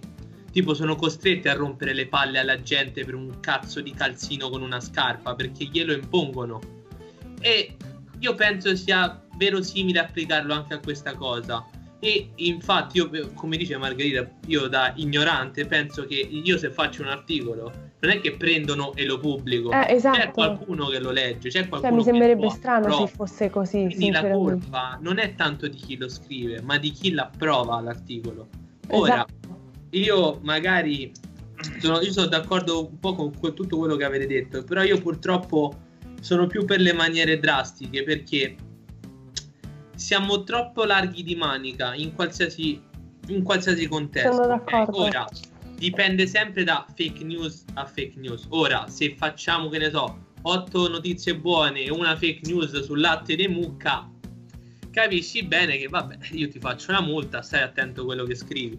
Ma se vogliamo ritornare a quello che ha fatto, l'ha trafugato la bozza e l'ha mandata in onda, cioè io lì altro che non ti faccio per pubblicare per sei giorni, io lì ti levo la licenza e ti senso, Sì, sono, sono cose Giusto. veramente gravi, quindi ogni peso una misura. Certo. Io sono un po' per la cosa un pochino più tosta perché hanno, hanno sempre troppa libertà di fare le cose della serie "Eh, tanto vabbè che vuoi che succeda. Secondo me Esatto. deve esserci una presenza solida ma relazionata a quello che scrivono ovviamente. Sono come, d'accordo. come dite voi. Se ci sono tante notizie buone e una leggera una trascurabile va bene. Se ci Sì, sono però- notizie- ma anche una di media entità che non vada comunque a creare un danno ok ci sta a uno shadow ban ah non potete usare il vostro portale web quello che vi pare ma se arriva al punto che, un- che ne so, una notizia di Stato viene trafugata, o questo perché è comunque la cosa più grave che è successa, o comunque c'è davvero un, un, un infrangimento, un, un danno veramente importante, perché comunque quella, quella fuggi fuggi ha portato altre contaminazioni, cioè ha creato un... Lì non ci sono scuse, lì deve esserci una pena esemplare, perché ha creato un Certo. danno grande. Giusto, giusto. Però, come dite voi, è giusto che se è una cosa, insomma, è, è giusto avere delle misure più leggere, ma allo stesso tempo se un giornale è recitivo e continua, continua, solo l'ammazzata deve, può, Esatto. può far scuotere e dire ok, ok, non lo facciamo più. No, però tornando un secondo, perché mo in effetti c'è ragione, perché per esempio mi è fatto venire in mente sul discorso che faceva Andrea, ovvero di penalizzare il giornalista che ha scritto quel qualcosa. Innanzitutto, a parte che eh, i giornalisti, il giornalista non fa la testata purtroppo, cioè non è che ogni giornalista, se, se il giornalista scrivesse per se stesso è giusto che penalizzi il giornalista, ma se tu fai parte di una casa editrice C'è quella, quella qualcuno- casa editrice è responsabile di quello che fai te. È Esatto. come appunto ehm, se gli impiegati del McDonald's non si lavano le mani, non è solo colpa degli impiegati del McDonald's, ma è anche colpa del McDonald's che non controlla, per esempio. Quindi è giusto che ci vada a perdere eh, L'azienda, l'azienda gra- grande, sì. eh, in sé. E poi molto spesso, eh, a parte che i casi in cui i giornalisti sono stati bannati o gli è stata tolta la licenza, eh, sono stati rarissimi e sono stati casi gravissimi in cui però poracci sono stati il capo espiatorio della, mh, della testata giornalistica in sé perché siccome avevano creato uno scandalo molto grave si sono lavati le mani della situazione semplicemente dicendo ah ok abbiamo rimosso questo giornalista sì. da- Come- come dall'albo sempre dei giornalisti esatto. esatto. e per esempio anche lì mi viene in mente una considerazione mm, riguardo il discorso che hai fatto te già, ovvero eh, quando c'è stata la fuga dal, dal nord Italia, per esempio, tutti se la sono presa con gli italiani, no? Ah, che stupidi che ve ne siete andati, ma come vi viene in mente, ok? Però dei giornali non si è detto niente, nel senso non ci sono state ehm, ad oggi non ci sono state eh, scelte, prese di posizione su come agire nei confronti di quei giornali che hanno riportato Vero, quella notizia. Vero. Se, se- correggetemi se sbaglio, perché magari c'è stato qualcosa, eh, ma da quanto mi risulta non hanno fatto molte a quelle testate, non hanno fatto... Ma e guarda, poi non è neanche parlato. uscito tipo il nome di, di- di chi ha- cioè io non, non so neanche il nome di chi l'ha divulgato io so solo che è uscita in qualche modo e io ancora vorrei sapere come si fa a trapelare una bozza di un decreto sta- di stato che deve uscire cioè ha le mani perché cioè, ci- o c'hai i contatti o Ackerman. Guarda, io a sanzioni non lo so, però mi ricordo che ne parlarono comunque durante, il durante quel periodo. Ne parlarono perché comunque appunto tu, avendo fatto uscire quell'informazione, hai creato panico. E il panico poi, cioè, dire che faccia danni è riduttivo, perché tu veramente lì magari nella foga di andare a prendere il treno rischi veramente di far ammazzare le persone addirittura. Quindi lì veramente è di una gravità che per carità, lì quello secondo me veramente può sfociare poi nel penale in base alle conseguenze perché eh, tu veramente distruggi delle persone e distruggi un paese poi con eh, Certo. queste scelte però eh, Non solo un paese, ma altri anche. ma sì poi insomma senso- ecco, eh, dipende sempre dal tipo di reazione però appunto se fosse andata peggio cioè, insomma lì veramente poi andava aperto un processo Eh sì. perché cioè, tu veramente magari che ne so le persone andavano a finire in mezzo ai binari venivano investite dal treno perché non Però riuscivano quello a trovare lo spazio Però anche- dove dobbiamo arrivare per fare in modo che queste cose vengano prese sul serio, capito? Allora, guarda, io parto da mm, un presupposto. Allora, secondo me è sempre giusto limitare per appunto per non causare danni o per non creare situazioni del genere, però allo stesso tempo è giusto anche incentivare, nel senso che tu le persone, eh, diciamo in questo caso, i, i giornalisti capaci o comunque le persone che fanno parte di una redazione eh, consapevoli del proprio lavoro, della propria importanza e del proprio ruolo, è giusto no, che vengano aiutate sotto un certo punto di vista. E quindi lì appunto viene l'incentivo magari eh, tramite appunto finanziamenti o d'altro, non lo so, io adesso non è che, che stia pensando a un piano preciso, però in generale. Eh, allo stesso modo è per questo anche che io penso che in alcune circostanze è giusto che eh, il danno è grave, le conseguenze per la persona in questione siano gravi, perché allo stesso modo non dico, non dico che sia legge del taglione perché fortunatamente l'abbiamo superato quel tipo di sistema da, da- da migliaia di anni, però è giusto che tu ti prenda la responsabilità delle tue azioni, perché con quelle tue azioni hai causato danni o avresti potuto causare danni. Perché appunto come, come esiste l'omicidio, esiste anche il tentato omicidio, che molte volte è addirittura più grave dell'omicidio stesso, perché insomma te cerchi di privare de- della vita di una persona. E quindi tu è giusto che eh, paghi delle conseguenze, poi eh, penali o amministrative dipende da quello che ha compiuto e dai danni che ha causato. Però è giusto anche che si trovi un equilibrio sotto questo punto di vista, perché altrimenti si, si sfocia in quelle esagerazioni. Io, io, ad esempio, già capisco che per te in alcune circostanze ci debbano essere misure drastiche. E secondo me, anche per me, quando proprio la, la situazione lo richiede e quando il problema ha causato una, una drasticità del sistema, come è successo ad esempio per la, la Lombardia, per Milano e per il decreto. Uh, però in altre circostanze dove magari uh, diciamo l'entità del danno è minore o comunque diciamo la fake news del, del giornale è piuttosto limitata per quanto riguarda i danni o comunque non è così rilevante, è giusto che ci sia una sanzione per il giornalista, per colui che ha revisionato magari l'articolo che ha dato il via libera per pubblicarlo e poi basta, perché poi magari tu per, per punire uno punisci tutti e secondo me non funziona in questo modo, cioè quello diventa appunto un, un limite e un ostacolo all'informazione in generale perché magari c'è una testata giornalistica che in buona fede si fida dei propri uh, giornalisti, si fida delle informazioni che riceve o che pubblica e magari non si aspetta che quel giornalista invece lo tradisca dall'interno perché ha pubblicato una cazzata e secondo me lì diventa esagerato poi punire tutti. No, è Però- ovvio ci deve essere un bilanciamento, Cioè, però qualcosa ci deve essere. Però Sì, secondo me Sì. il fatto del venir puniti tutti è più efficace che far puli- punire i singoli. E sai perché? Perché eh, così metti, mm, fai sentire, diciamo, colpevoli, tra virgolette, tutti quanti e quindi tutti quanti danno il peso delle loro responsabilità in quanto giornalisti e quindi se magari stavano per fare una cazzata o comunque si trovano in una posizione dove potrebbero fare una cazzata anche loro, sanno del peso e non lo fanno. Ma Capito? sai cosa? Eh, scusami Andrea.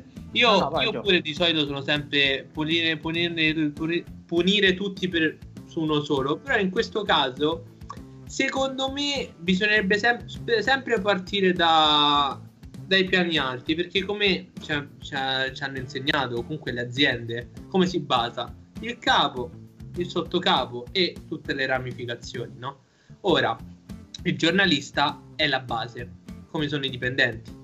Quindi loro devono fare la notizia e devono produrre. Ok, adesso indipendentemente che siano in buona fede o no, il loro lavoro va a chi è sopra di loro, va revisionato e poi si rispecchia a chi tiene l'azienda, a chi ha la testata. Secondo me, invece, invece di punirle tutti, perché ripeto, io voglio essere, voglio spezzare una lancia. Secondo me, molti quelli di gossip da una parte, perché per me quelli è la peggior categoria, perché loro...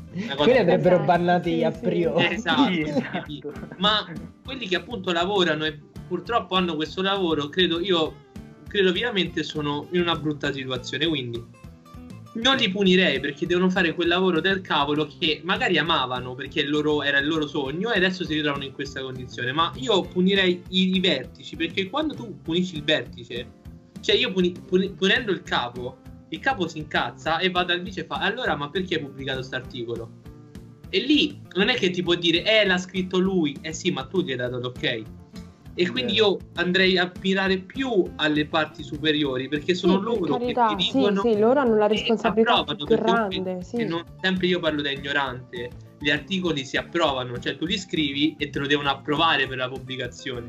Quindi se tu approvi, tu hai la responsabilità di dire ok, quell'articolo va bene. È come se l'avessi scritto te, Esatto, quasi, io ecco. di punire chi l'ha scritto, punirei chi lo approva. E allora sei Sì, sì, deficiente se pubblichi un articolo omofobico o che va contro appunto una razza o un'etnia. Sei tu Certo. che gli dai l'ok, non è tanto lui lui che è scemo che lo scrive, ma tu sei ancora più scemo e dici sì sì va bene, lo scriviamo. Io Guarda, metterei lì il meccanismo più che altro. Sì, Poi ci no, sono io in dei commenti dire, mm, Sì, ma so- su cose vecchie. Ehm, però più che altro per, per fare una provocazione adesso, un po' alla, alla te, Gio, lancio una provocazione. Vai, sì. Eh, YouTube, soprattutto per colpa dell'Europa, l'internet in realtà in generale, a causa dell'Europa, l'anno scorso ci ha visti colpiti da tutte queste regolamentazioni su tirare giù i video, demonetizzare, bloccare, che sono regolamentazioni a favore del mondo dei giornalisti, perché i giornalisti hanno visto come nemico eh, i content creator in modo che loro gli rubavano eh, le attenzioni o quello che volete, ok? A me dà fastidio però se questo sistema affligge soltanto i content creator, perché se tu riporti una notizia su YouTube ti può essere tirato giù il video, però tra giornali possono condividersi le stesse notizie tra di loro, ok? Più giornali diversi possono riportare le stesse notizie diverse. Allora, vogliamo fare delle leggi Ah, eque e tanto per tutti- dire, e giornalisti possono rubare cose, Le ai, cose content ai content creator, creator, e usarli senza tutto. neanche Da menzionarli né dargli credito. per esempio. Wikipedia Sì, non può sì. riportare notizie dei giornalisti, ma i giornalisti possono prendere da Wikipedia. Mi sembra onestissima come cosa. Allora, vogliamo fare leggi, vogliamo fare leggi che siano a favore eh, dei giornalisti, ma anche a favore dei lettori, o vogliamo fare leggi soltanto a favore dei giornalisti? Perché a me queste cose non stanno bene. Ma anche lì, no? A te giornale che stai morendo, perché i giornali stanno morendo, cambia format. Ma non è invece giusto che i di stiano penalizzare. morendo, io non dico No, questo, no, no, neanche che io dico che paghino- sia giusto, ma se Cioè, che vedi che che il format è così. diverso, fai il giornale YouTube, tipo, invece di scrivere un, un- magari c'è il tipo X che lo scrive e tipo Y, così dai pure più lavoro, visto che c'è la è- cosa della crisi, eccetera. problema, Tipo Y è- che fa lo youtuber del giornale Repubblica e, e viene monetizzato e guadagna i soldi Il e fatto è che secondo me i giornali oggi si devono semplicemente riguadagnare l'autorevolezza Sì, sì, che hanno. esatto. Perché l'autorevolezza che hanno in realtà è un'eredità che si portano dietro, ma di fatto la stanno Sì, perdendo. ma la stanno mandando a puttane. Perché è come, Loro è come. Sgarbi, è come Sgarbi che puoi essere autorevole quanto vuoi nel mondo dell'arte, ma se mi vai in politica a dire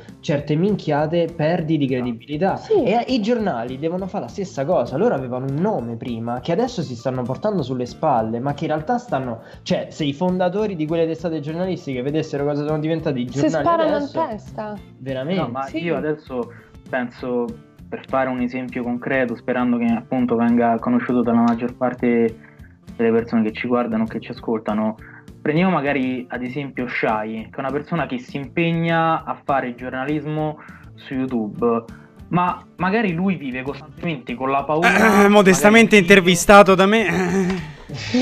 Bravo Twitch, bravo. È E- vero, però, eh. non so se sì, possono so- andarsi a rivedere la- l'intervista, però sì. Magari appunto Purtroppo no, però. cliccare, eh, c'ha la possibilità. No, non si può, non Sì. si può. Ok. Vabbè, Luigi, allora perché menzioni queste interviste? In effetti, adesso tutti sono gelosi. Ehm, Però magari appunto una persona come lui che cerca di essere attenta, cerca di essere il più obiettivo possibile, cerca di prendere tutte le fonti, le fonti e di guardare a 360 gradi sia la politica che il mondo in generale, per come funziona, per quello che succede, per quello che viene scelto, magari lui non è giusto che debba vivere costantemente con la paura perché magari un video viene segnalato, viene bloccato, magari subisce uno strike al canale che insomma Sì, non esatto. una dichiarazione di morte ma quasi perché Eh, certo. insomma è, è comunque un limite importante perché se ne prendi tre viene cancellato definitivamente il canale cioè perché lui si deve prendere questa responsabilità ed altre persone che appunto fanno il medesimo mestiere però in testate giornalistiche di importanza nazionale non se le assumano Capito? È quello il fatto perché loro sono autorevoli, le testate giornalistiche, e quindi possono fare un po' quello che vogliono, ma non è giusto, perché No, se tu infatti. sei autorevole e spari minchiate, tu devi avere conseguenze molto più gravi Proprio perché youtuber- sei autorevole. Esatto. Comunque, ehm, i, giornali, i giornali non sono morti, dice Francesco Francesco, anzi c'è molto pubblico. Io per esempio eh, sono più veloce a leggere un articolo che dovermi sorbire un video dove uno parla di una notizia. E anche gli articoli online sono monetizzati, tra l'altro, con bellissimi banner e non 30 secondi di pubblicità dove lo youtuber ti scassa le scatole parlando del suo sponsor del giorno. Sì, ma di nuovo qua il problema è proprio questo, che i giornali fanno soldi con i banner pubblicitari e non pensano più esatto, non pensano più al valore della notizia in sé. E soprattutto una cosa di cui volevo parlare è che manca, secondo me, eh, proprio su- con questo fattore che i giornali si copiano tra di loro, si rimbalzano le notizie, eccetera, eccetera, manca un po' quella, quell'esclusiva. Mi sembra che Manca mm, ciò che è il vero lavoro del giornalista. Sì, le, le Perché io non ci metto niente a scopiazzarti le- l'articolo a te, che magari l'hai Esatto. sentito per sentito dire e poi magari è una fake news, tra l'altro. Il giornalista è quello che dovrebbe andare a cercare, cioè che deve fare un lavoro dietro. No, Raga, ma- ormai il giornalismo, il giornalismo è diventato riportare le agenzie, modificarle, interpretarle. Le agenzie sono ANSA di Cronos, tutte quelle cose che ti danno la notizia per primi, no? Dove i giornalisti vanno a, lo, lo dico per chi magari non lo, non lo sapesse, eh, la vanno a prendere, la elaborano in modo loro e la pubblicano. Ecco, questa il elaborazione proble- forse è diventata troppo corta come cosa. Esatto, No. no. ma a parte troppo corta, ma troppo superficiale, perché Eh, io posso essere. elaborare, ma io non devo elaborare di mio una notizia, io devo dire la notizia in modo oggettivo, senza parti e senza prese di posizioni. No, è ma- lì la cosa. ti dirò a proposito del discorso di Matteo dell'esclusività, cioè qui si è arrivati al punto che cercando un'esclusività che adesso non c'è più, proprio perché si è arrivati a una monotonia delle informazioni, si è arrivati addirittura ad una saturazione, cioè c'è una ripetizione così densa delle stesse notizie, delle stesse informazioni, degli stessi dati, che appunto già quell'assenza di, di esclusività viene ammazzata definitivamente dalla saturazione perché uno è riempito talmente tanto delle stesse notizie riportate in modo differente che alla fine tende ad essere nauseato perché non ha più alcun senso leggere le informazioni se poi vengono riportate in un modo differente ma hanno lo stesso argomento Sì, trattato. e più che altro anche poi diventi neutrale a qualunque No, cosa, non gli dà l'importanza che... E basta, stai a posto. No, ma così capito, subisci l'informazione che è la stessa do- ovunque e basta, cioè diventi un lettore passivo. Perché tanto che, che idea ti devi fare se gli articoli sono gli stessi, se non c'è appunto quell'esclusività che permette esatto. di dire ah, è stato scoperto questo, ah, è stata fatta un'inchiesta su quest'altro, ah, ma perché è stato fatto, ah, ma perché è successo, quali Sì. sono le cause, quali sono le conseguenze, cioè manca tutto questo intorno alla, alla notizia ormai. Io infatti sono veramente d'accordo con tutto quello che avete detto, sia con la provocazione di Matteo, io pure, io, eh, io parto dal presupposto che comunque il sano, il, ehm, come dire, l'antagonismo, no l'antagonismo, è, la competitività è una cosa sana, ok? Ah, io sono leader in un settore, mi si apre un concorrente e io devo primeggiare sul concorrente. È giusto. E, ed è, è- è quello che è successo. Allora, i giornali sono stati la nostra fonte. Adesso so- ci sono gli youtuber, eh, internet, tutto quello che vi pare. Ed è giusto che ci sia. Ed è giusto che internet abbia anche più eco del giornalista. Però, come dice Matteo, devono esserci delle regole uguali per tutti. Non, non è giusto che quello lo può fare, ma tu no. dovrebbero fare le regole uguali per tutti, ovvero ti parli di informazione, fai così, come i giornali. I giornali lo fanno, ok, fate così come fanno loro. Deve esserci una cosa unica in modo tale che stanno sullo stesso piano una persona può scegliere quella che io ritengo più giusta o meno. Un po' come è successo con i taxi e gli Uber. I tassisti, quando c'è stato Uber, è successo un casino assurdo. Eh, non c'è più lavoro, eh, le cose che secondo me erano una marea di scemenze, perché lo sappiamo tutti che era tutto fumo perché non volevano che il loro status venisse intaccato da un Certo. concorrente. Certo, ovvio. E questo comunque paradossalmente gli avrebbe fatto anche bene, perché se io ho un competitor il ha un- fa un servizio migliore del mio, io mi chiedo perché vado sotto, perché non funziona, ok? E questo è lo stesso coso.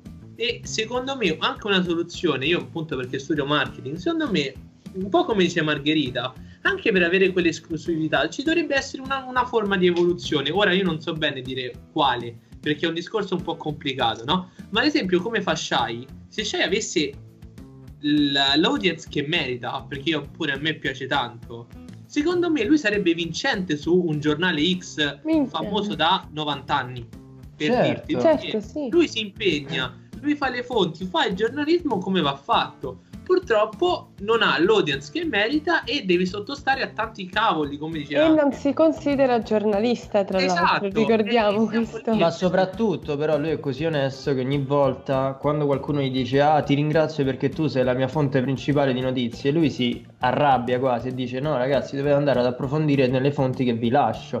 Perché lui ci tiene nel far vedere che le cose che riporta hanno delle fonti, che è la cosa che manca di più a- Esatto, ai giornali di oggi. È, è giusto così. Infatti, eh, uno adesso uno dovrebbe mettersi davvero nei panni, sinceramente, e dire: Ok, io il mio giornale campa su queste cose, ma non, cioè, non funziona così. Cosa, cosa posso fare per migliorare? E uno dovrebbe appunto prendere spunto da ciò e un po' ritornare a quello che perché io, diciamo, sempre da ignorante, reputo, come abbiamo detto voi, i temi la base del giornalismo, ovvero temi, scrivo il mio pensiero su delle fonti, cito le fonti, le inserisco e creo il mio tema, che può essere paragonato a un articolo. Questo non c'è più sui canali Certo. principali. Ed è Certo. una Ma cosa secondo grave. me la cosa è semplice.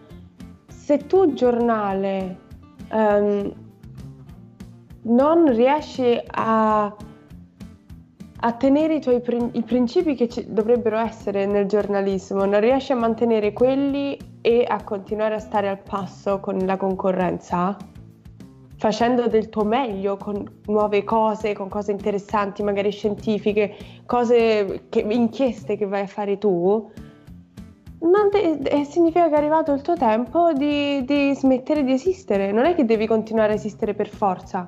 Beh, anche, Specialmente se è una cosa importante, come il eh, giornalismo. perché a volte la fine non è solo, è solo un'evoluzione. Sì, per Uno carità, però a quel punto te, si tratta di dire, ok, in quell'ambito fa acqua, tipo io parlo di macchine e di macchine non mi si fida nessuno.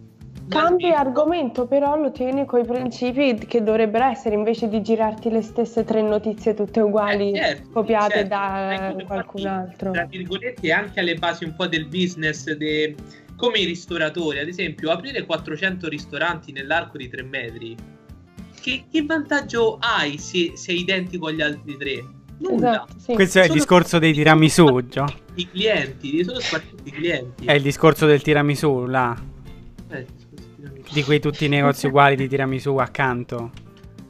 Che avevano aperto. So- oh, No, vicino casa. Erano, erano le patatine. Ah, ok. No, ho capito. eh. Sì, sì, sì, ho capito. Tipo, ad esempio, vicino a casa mia ha aperto un piccolo negozio di tiramisù e le faceva Ok. di tutti i tipi. Due mesi di fronte al mio, cioè, angolo, ha aperto una- un laboratorio di tiramisù. Ora io mi chiedo, che senso, Giusto. che senso ha? Cioè, non ha Ma senso. Ma dall'altra infatti, parte di le cose lì, appunto, le cose sono due. Se tu negozi di tiramisù ti senti in difficoltà perché c'è l'altro che ti fa concorrenza, o migliori il tuo tiramisù O e fai i tiramisù cose- falsi. Esatto. o fai dei tiramisù migliori con ricette particolari e fai pure la tua versione casareccia, che cazzo ne so. Sì, sì. Oppure dici ok, mi sa che mi sposto di strada perché è, me- è la cosa migliore per tutti.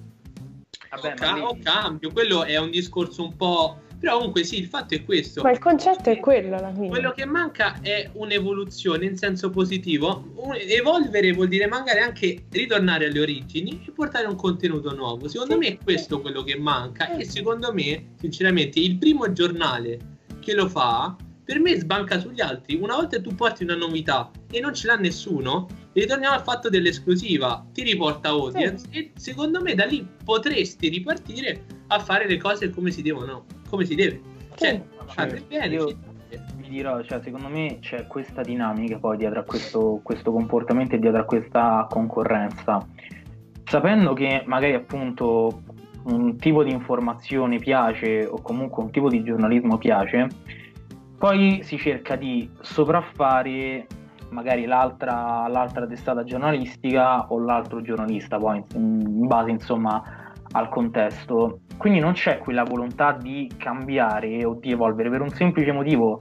Si vuole prendere il posto di chi è arrivato precedentemente, perché sapendo che magari funziona quella formula o che funziona quel tipo di giornalismo, non c'è alcun interesse nel mutare, perché magari loro pensano che mutando non abbiano lo stesso pubblico, non abbiano le stesse attenzioni, non abbiano gli stessi interessi o gli stessi stimoli da parte dei lettori. Quindi che pensano? Noi utilizziamo diciamo lo stesso format, eh, definiamolo in questo modo e cerchiamo di sostituirci a quelli che sono venuti precedentemente, così noi abbiamo il monopolio dell'informazione. Cioè, come sul libero mercato, alla fine tutti si, si copiano e cercano di creare lo stesso prodotto in modo tale che possano prevalere sul produttore precedente che magari appunto è stato sotto quel punto di vista innovativo o rivoluzionario.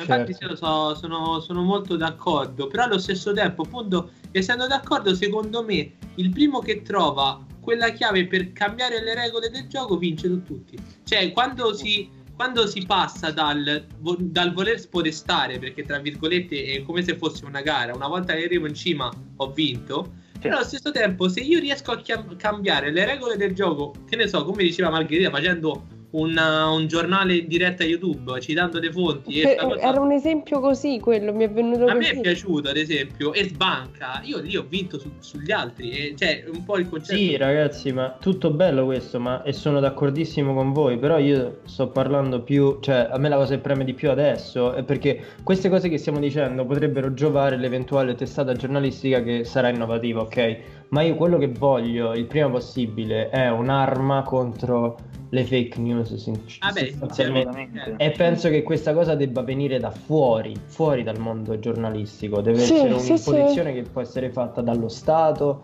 dalle le piattaforme, perché come abbiamo visto Facebook, Twitter, eh, Instagram, le piattaforme, le social network sono molto più rapide nel prendere decisioni rispetto allo Stato, rispetto al governo, rispetto a... Però perché? Perché sono private. Sì, Sono esatto. piattaforme private. Che, che dovrebbero fare. Dovrebbero, noi purtroppo noi siamo abituati che la legge italiana è un casino, i servizi pubblici sono un casino, dobbiamo che ne so fare una pratica, dobbiamo girare sette comuni e basterebbe fare una cosa focussata a quello, ovvero come tipo Instagram o Facebook ha un team che esamina ogni cosa segnalata, allo stesso tempo lì dovrebbero fare un team che dicono ok, domani escono i giornali, li prendiamo tutti, li leggiamo e il primo che è Ma però questo Però qua quello è è il lavoro che deve fare la testata quelli in che, sé, esatto, capito? quelli Eh, che fanno so, la revisione, eh, è il loro Ma lavoro. se non lo fanno, eh, qualcuno lo dovrà fare. Ma non è giusto, se non lo fai devi pagare per le cose che Sì, non devi pagare una multa. Perché. È se, una se il meccanico non mi ripara la macchina e me se sfonda, cioè io poi gli faccio causa al meccanico, sinceramente. Eh, certo.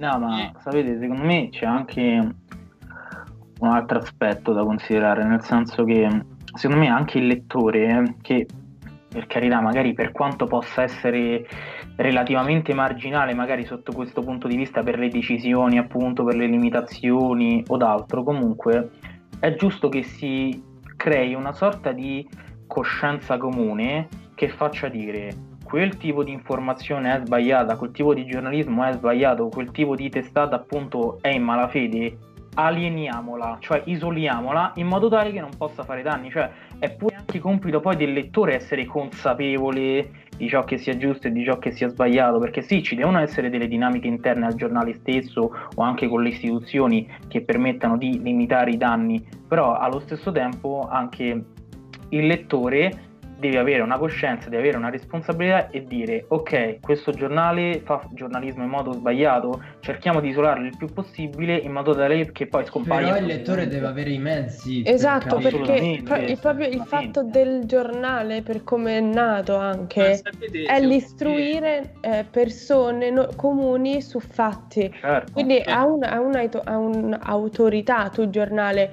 quindi è, è responsabilità del, del giornale. Oppure, Eh, carità. oppure scusate, Non del lettore, il lettore è passivo. fare- dobbiamo fare un sistema di rating di affidabilità sotto ogni testata giornalistica. Eh, tipo sì, tipo il punteggio 5 stelle.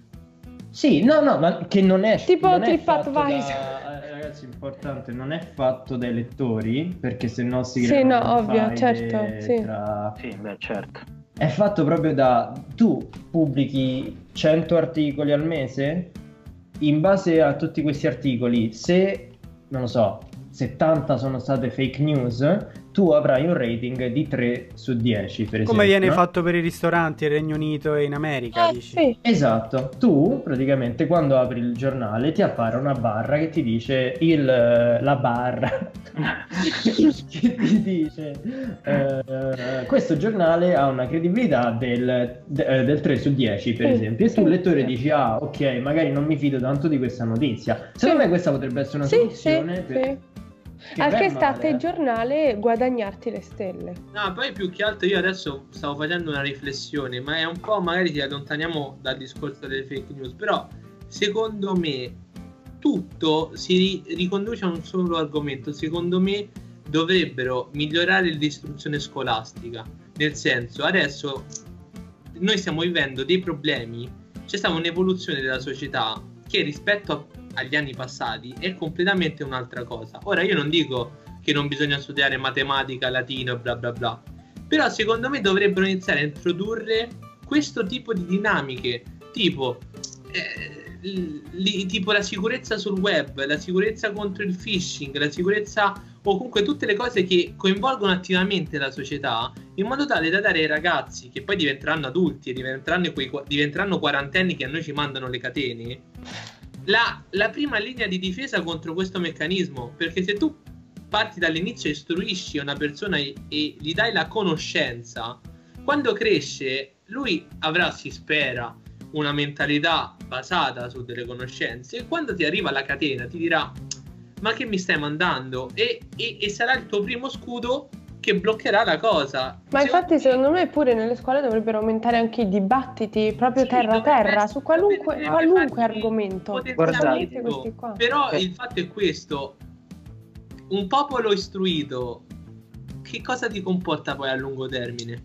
Cioè, siamo sempre là. L'aumento del comodo. PIL, porca Esatto. miseria. sempre, sempre là, un popolo unito e istruito contro un popolo ignorante che non sa una cippa, esce fuori dal quinto e si scorda i- gli integrali, esce fuori, sta così e ah, non che so bello. cosa sono le integrali? Ed è per questo che alfabetismo Ah, funzionale arriva nelle vostre scuole. Inviateci una mail Esatto. al. Magari. Quello sarebbe Però figo. prima No. ce l'andrei, volevo dire una cosa. No, io a, a questo mi volevo ricollegare che io ad esempio io e Matteo abbiamo fatto privatamente molte volte questo discorso che sarebbe anche giusto magari introdurre durante le lezioni o insomma fra le lezioni magari la lettura del giornale. Certo. Cioè la lettura del giornale e il dibattito su quello che viene riportato sul giornale potrebbe anche aiutare a fare una distinzione, cioè Sì, è sì. giusto appunto la questione della sicurezza online, del prevenire, del, del- del localizzare immediatamente quali notizie siano false e quali siano vere, però anche la, la lettura in sé del giornale, che comunque è un'abitudine che si è persa nel tempo, è anche giusta cominciarla quando si è giovani, quando si è adolescenti, in modo tale che uno sia consapevole si faccia un'idea sull'articolo che viene scritto ed eventualmente, anzi quasi obbligatoriamente, venisse discusso direttamente in classe, così Ah, c'è sono quello, assolutamente d'accordo. esatto. cioè, così c'è quello scambio di opinioni e quel, appunto quel dibattito di cui ha parlato Margherita che permette poi di capire ciò che è giusto e ciò che è sbagliato, perché altrimenti così... O comunque tu- anche solo di creare una, una critical thinking, no? Esatto, Pensiero esatto, critico. Eh, assolutamente. E poi Per dai- esempio- dai, dibattiti che comunque escono le cose positive, quando una persona si confronta una- in modo corretto e sano, non che tu mi dici la tua, no, tu non ci capisci nulla, No, ciao, esatto, e- sì, deve essere un una barriera, dibattito. ma lo scambio libero di informazioni, cosa che come se non c'è, porta davvero a una cosa positiva, a una Sì, crescita. poi magari non cambi presa di posizione, però ah, cioè, Certo. ci, ci sono arrivati input di pensieri che magari poi riscontri in futuro. Eh, comunque, eh, tornando un attimo agli albori dell'alfabetismo, noi l'abbiamo sempre detto che in realtà questo progetto nasce più che altro per cercare di, di instaurare un dialogo anche con voi, semplicemente per, eh, per parlare, per sviluppare uno spirito critico un po' più mm, interessante, no? Anche a noi ci piace un sacco invitare ospiti alle puntate perché così abbiamo un po' l'occasione di eh, confrontarci con persone di cui non sappiamo l'opinione che, che hanno sulle cose ed è una cosa che trovo sia molto importante che in una classe per esempio di una scuola sarebbe molto figa da fare perché tu in quel punto hai 25 persone, una ventina di persone che possono dire la loro opinione contemporaneamente ed Però- è giusto, aspetta fammi finire, ed è giusto che loro lo facciano e penso che gli articoli di giornale siano la scusa più giusta per farlo. E per esempio, per spezzare una lancia a favore della scuola, ma anche contro la scuola, noi l'ora di lettura del giornale in teoria la facevamo una volta a settimana. Eh, e Giorgio e Luigi possono confermarlo Mm, che ma in teoria la facevamo ma in pratica l'abbiamo fatta due volte in cinque anni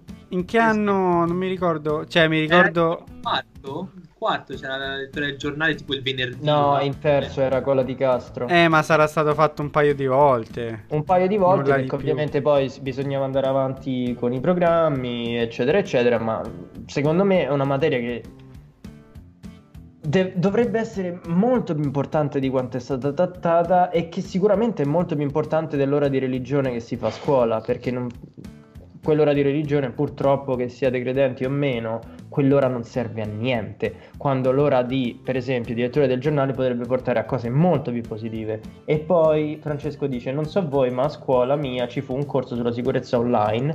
A scuola nostra al massimo abbiamo fatto AutoCAD che per tipo due volte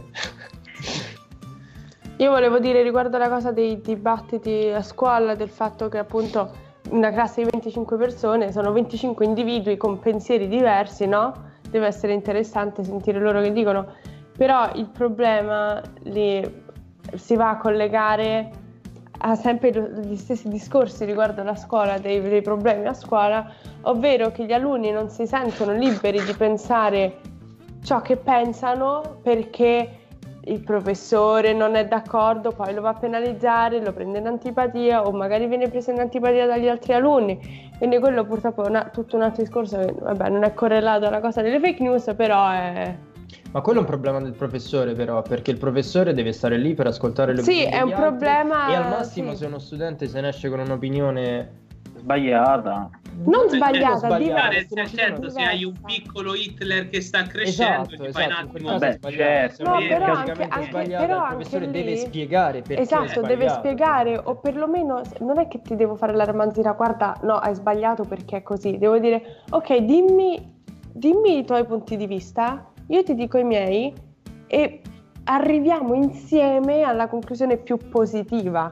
Perché del fatto che io ti dico no, tu hai torto, Beh, lì, dipende, già, già lì eh. crei un muro e quella persona dice, ah ok, ho torto, vaffanculo. eh, Vabbè, dipende sempre dall'opinione che viene esternata, perché comunque secondo me è giusto che la discussione avvenga prevalentemente fra gli studenti proprio perché si devono ancora formare e si stanno formando. Cioè l'adulto ormai, essendo tale, appunto può essere magari un riferimento o può aiutare a comprendere un eventuale errore nello- nella propria opinione e nel proprio ragionamento, però deve avvenire prevalentemente la discussione e il confronto fra gli studenti in modo tale che appunto poi anche loro comincino ad entrare in una certa in diciamo in un, un certo pensiero ecco, in una certa dinamica perché poi comunque la classe è una piccola rappresentazione della società come Sì. all'esterno Sì, sì. quindi è giusto che loro si confrontino magari anche sbagliando però appunto con la figura del professore o della professoressa che aiuta a comprendere il problema e a trovare la soluzione e così poi si crea, si crea il dialogo Sì, diciamo, eh, mh, sì, idealmente parlando, sì, il professore dovrebbe essere quella figura ehm, che, che possa aiutare gli altri ad arrivare al- alla luce, no? Purtroppo spesso e volentieri non è così. eh, motivo per cui ho detto questa cosa qua del No, no, problema. carità, carità, sì. dipende da caso a caso. Avete fatto io un piccolo assist così mi ricollego alle fake news. Secondo me questo discorso di discutere ci sta è perfetto. Il primo si dovrebbe applicare come, cioè, e come hai visto noi sappiamo che la domenica i, i- gli anziani, i ragazzi vanno al bar e parlano dello sport col giornale. Dovrebbe, dovrebbe crearsi la stessa identica cosa parlando delle notizie. Cioè, Esatto, su cose serie. parlare- parlarne di quello che pubblicano tra, tra di noi come facciamo qua. Esatto, stessa- si dovrebbe dare molta più importanza su, su- su cercare di far creare un'opinione nella mente Esatto. delle persone. Esatto, cioè bisognerebbe tipo andare la domenica lì sul giornale e fa oh hai visto questa notizia ma tu che ne pensi? Bisognerebbe crearsi- creare appunto un certo tipo di, eh, non dico di legame, ma una certa, una certa cosa che crea un dialogo e da lì, poi gi- già da lì tipo le fake news possono essere debun- debunkate, tipo oh ma hai visto bisogna farsi i gargarismi con la candeggina? Ma- No, guarda, non è eh, ma che vero. stai dicendo? Ma, ma ti pare te che sia vero? Eh sì, ma a me mi hanno detto, ma lo sai che fa? Cioè, questo è il meccanismo che uno dovrebbe più o meno...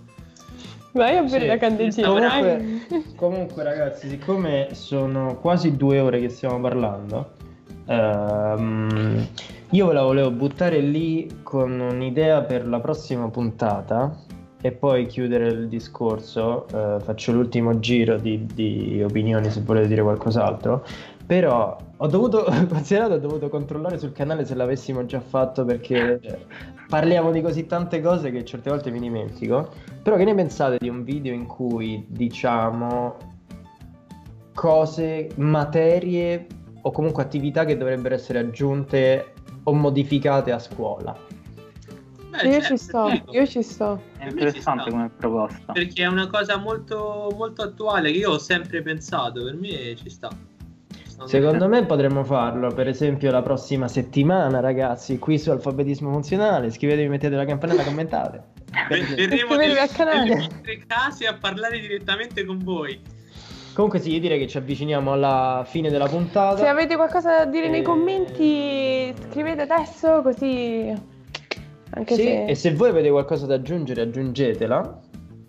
Riguardo- guarda, te- io penso che sia stato piuttosto esaustivo. Ecco, Sì. l'importante, anzi, logorroico dire sotto questo punto di vista, però, eh, cioè l'importante appunto è sempre analizzare l'informazione e la fonte, cioè non deve essere creduto a tutto quello che viene scritto, a tutto quello che viene detto, a tutto quello che viene condiviso, perché purtroppo internet essendo un mezzo così importante e così potente, cadi vittima purtroppo di queste situazioni. Quindi è giusto che ognuno si faccia le giuste domande e si ponga anche le giuste risposte, in modo tale che possa giungere alla verità dei fatti e alla realtà, così com'è. Tutto qui. Perfetto. Sono d'accordissimo. Io giusto un'ultima cosa, io più che altro magari a qualcuno sicuramente eh, si, si- si rompe, non vuole as- ascoltare tutti questi discorsi, allora io inviterei semplicemente all'attenzione, a fermarsi un attimo e riflettere sulle cose che gli passano davanti. Tutto qua, perché spesso e volentieri la maggior parte delle cose che vediamo, ah, ok, sì, vanno, eh, le ignoriamo, ma se ci fermassimo un attimo a riflettere su quello che succede, magari da lì può partire quell'innesco giusto che- di cui stiamo parlando oggi. Esatto, sì. Sì, sì, sì. Giustissimo. E tu vuoi aggiungere qualcos'altro? No, io Perfetto. direi che Intanto abbiamo vedo- detto tutto. Magari se mi apro il microfono, volevo aggiungere soltanto una cosa. Non pensate che fare un'ora di questo tipo nelle scuole, di tutte queste cose bellissime che abbiamo detto e che condivido, potrebbe diventare l'ennesima ora in cui, ecco, ripasso eh, le ore tipo religione, ecco, tipo educazione fisica, l'ora in cui non si fa niente perché tanto sono quelle cavolate che ci dicono. Ve la lancio lì in provocazione. Secondo- eh. Guarda, secondo me Luigi, se fatto nel modo giusto, diventa quell'unica ora nella settimana di cui le persone non vedono l'ora di, di dire la propria perché si sentono un minimo importanti, un- parte di un sistema utopistico perfetto. Eh, lo spero. No, allora, sì, giusto, però secondo me dipende tantissimo da chi sarebbe il professore. Appunto, da come viene fatto. E poi da quanto importante sarebbe il voto, diciamo, se fa media come materia, per lo- no- non tanto se fa media, perché non può fare media una materia... Esatto, no, secondo me dovrebbe essere una materia dove non c'è voto. Sì, Perché il voto è, è un- è già il 50% delle motivazioni per dire una determinata cosa. È già un giudizio. È già un giudizio. quindi- E il, il discorso base del dibattito è che non c'è un giudizio. No, magari i crediti, dato che si potevano ottenere al liceo i crediti, che poi aumentavano appunto, diciamo, l'andamento scolastico, può valere come credito, cioè un incentivo in più ad andare anche bene e ti viene data anche la possibilità di parlare e di esprimere la tua opinione. Esatto, Così sì, sei anche libero extra. sì. Poi, logicamente, nei limiti insomma della decenza, cioè non è che puoi sparare ogni cazzata che ti passa per la Certo, certo. Ma invece No, qua... me, se, se è secondo. fatto in modo Secondo che Monica dice dovevate leggere i commenti degli studenti al discorso di Conte di oggi riguardo la scuola. E mi è venuta una curiosità assurda su questa cosa, quindi se, qual- se Luigi poi ci puoi far arrivare i commenti che sono stati fatti, non lo so. Prego Giorgio, scusami. No, no, più che altro, secondo me io invece cioè, vado contrastanti, nel senso io non ho paura che diventi l'ora di religione o anche perché, cioè, piccola premessa, a me l'ultimo anno l'ora di religione mi è piaciuta, quella nuova professoressa a me, oh, in- come metteva le cose, faceva ti ricordi i par- i paragoni con i Simpson, cioè la rendeva diversa rispetto al solito, quindi... Sì, sì, sì, ma comunque ha fatto- fallito anche lei. Vabbè, vabbè, quello è un altro discorso. Però Ci nel ha senso, se, se lo facciamo noi in modo attivo, la passività del ragazzo che sta lì se legge matematica svanisce. Se lo coinvolgi nel modo giusto, secondo me puoi evitare che diventi l'ennesima ora buco dove devi Esatto, poi. esatto. No, ma io per esempio continuerò a ringraziare la grandissima professoressa Calcaterra che riusciva a farci fare dibattiti intorno a eh, poemi in latino, per esempio, magari riportando un tema d'attualità, cioè un tema eh, che era presente nel testo latino, lo attualizzava e riusciva a farci fare una discussione sopra, per esempio. E quei discorsi, si potevano- quei, quei- quei dibattiti si potevano fare molto seriamente ed erano molto interessanti. Quindi secondo me se uno riesce a portare quella cosa in una materia in più, però vabbè, comunque stiamo Questo- spoilerando il discorso della esatto, prossima teniamoci puntata. queste cose per- Per la prossima volta. Eh, Ah, Francesco dice io sono semi contrario ai voti. Esatto, Francesco par- parliamone nella Ne prossima, parliamo alla prossima puntata. puntata. Io sono d'accordo E con te. 89 comunque. Brick dice spaccate, continuate così. Grazie. Grazie. Ehm, allora, vi diamo la buonanotte perché comincia a essere anche tardino. Grazie per averci guardato. Io sono Matteo. Io sono Andrea. Abbiamo Margherita. Giorgio, Margherita e Ciao. Luigi alla regia. E che è successo? Eh. Ti sei ricordato? Hai visto? Pazzesco. Eh, no, dopo, dopo l'altra volta mi sono scordato, mi sono sentito in colpa ci ho dormito tutta la Eh, settimana. no, Eh, infatti- certo. Ehm, no, ragazzi, grazie per aver guardato. Se volete iscrivervi, iscrivete, facciamo crescere questo canale. Suggeritelo ai vostri amici. Portate il Ah, messaggio. e Per la prossima puntata, fate, ditelo a più studenti possibile. Perché Esatto. se gli studenti ci commentano con idee. Per la scuola sarebbe una figata, così possiamo collezionarle, valutarle Noi e siamo poi magari troppo vecchi mandiamo il ormai, video anche a co- col persone che possono fare qualcosa per cambiare la scuola. E quanto Ah, sì. sarebbe figo avere un professore e uno studente? Eh, esatto. Va bene. Comunque, eh, buonanotte ragazzi. Buonanotte. Grazie. Ciao, ciao. Ciao.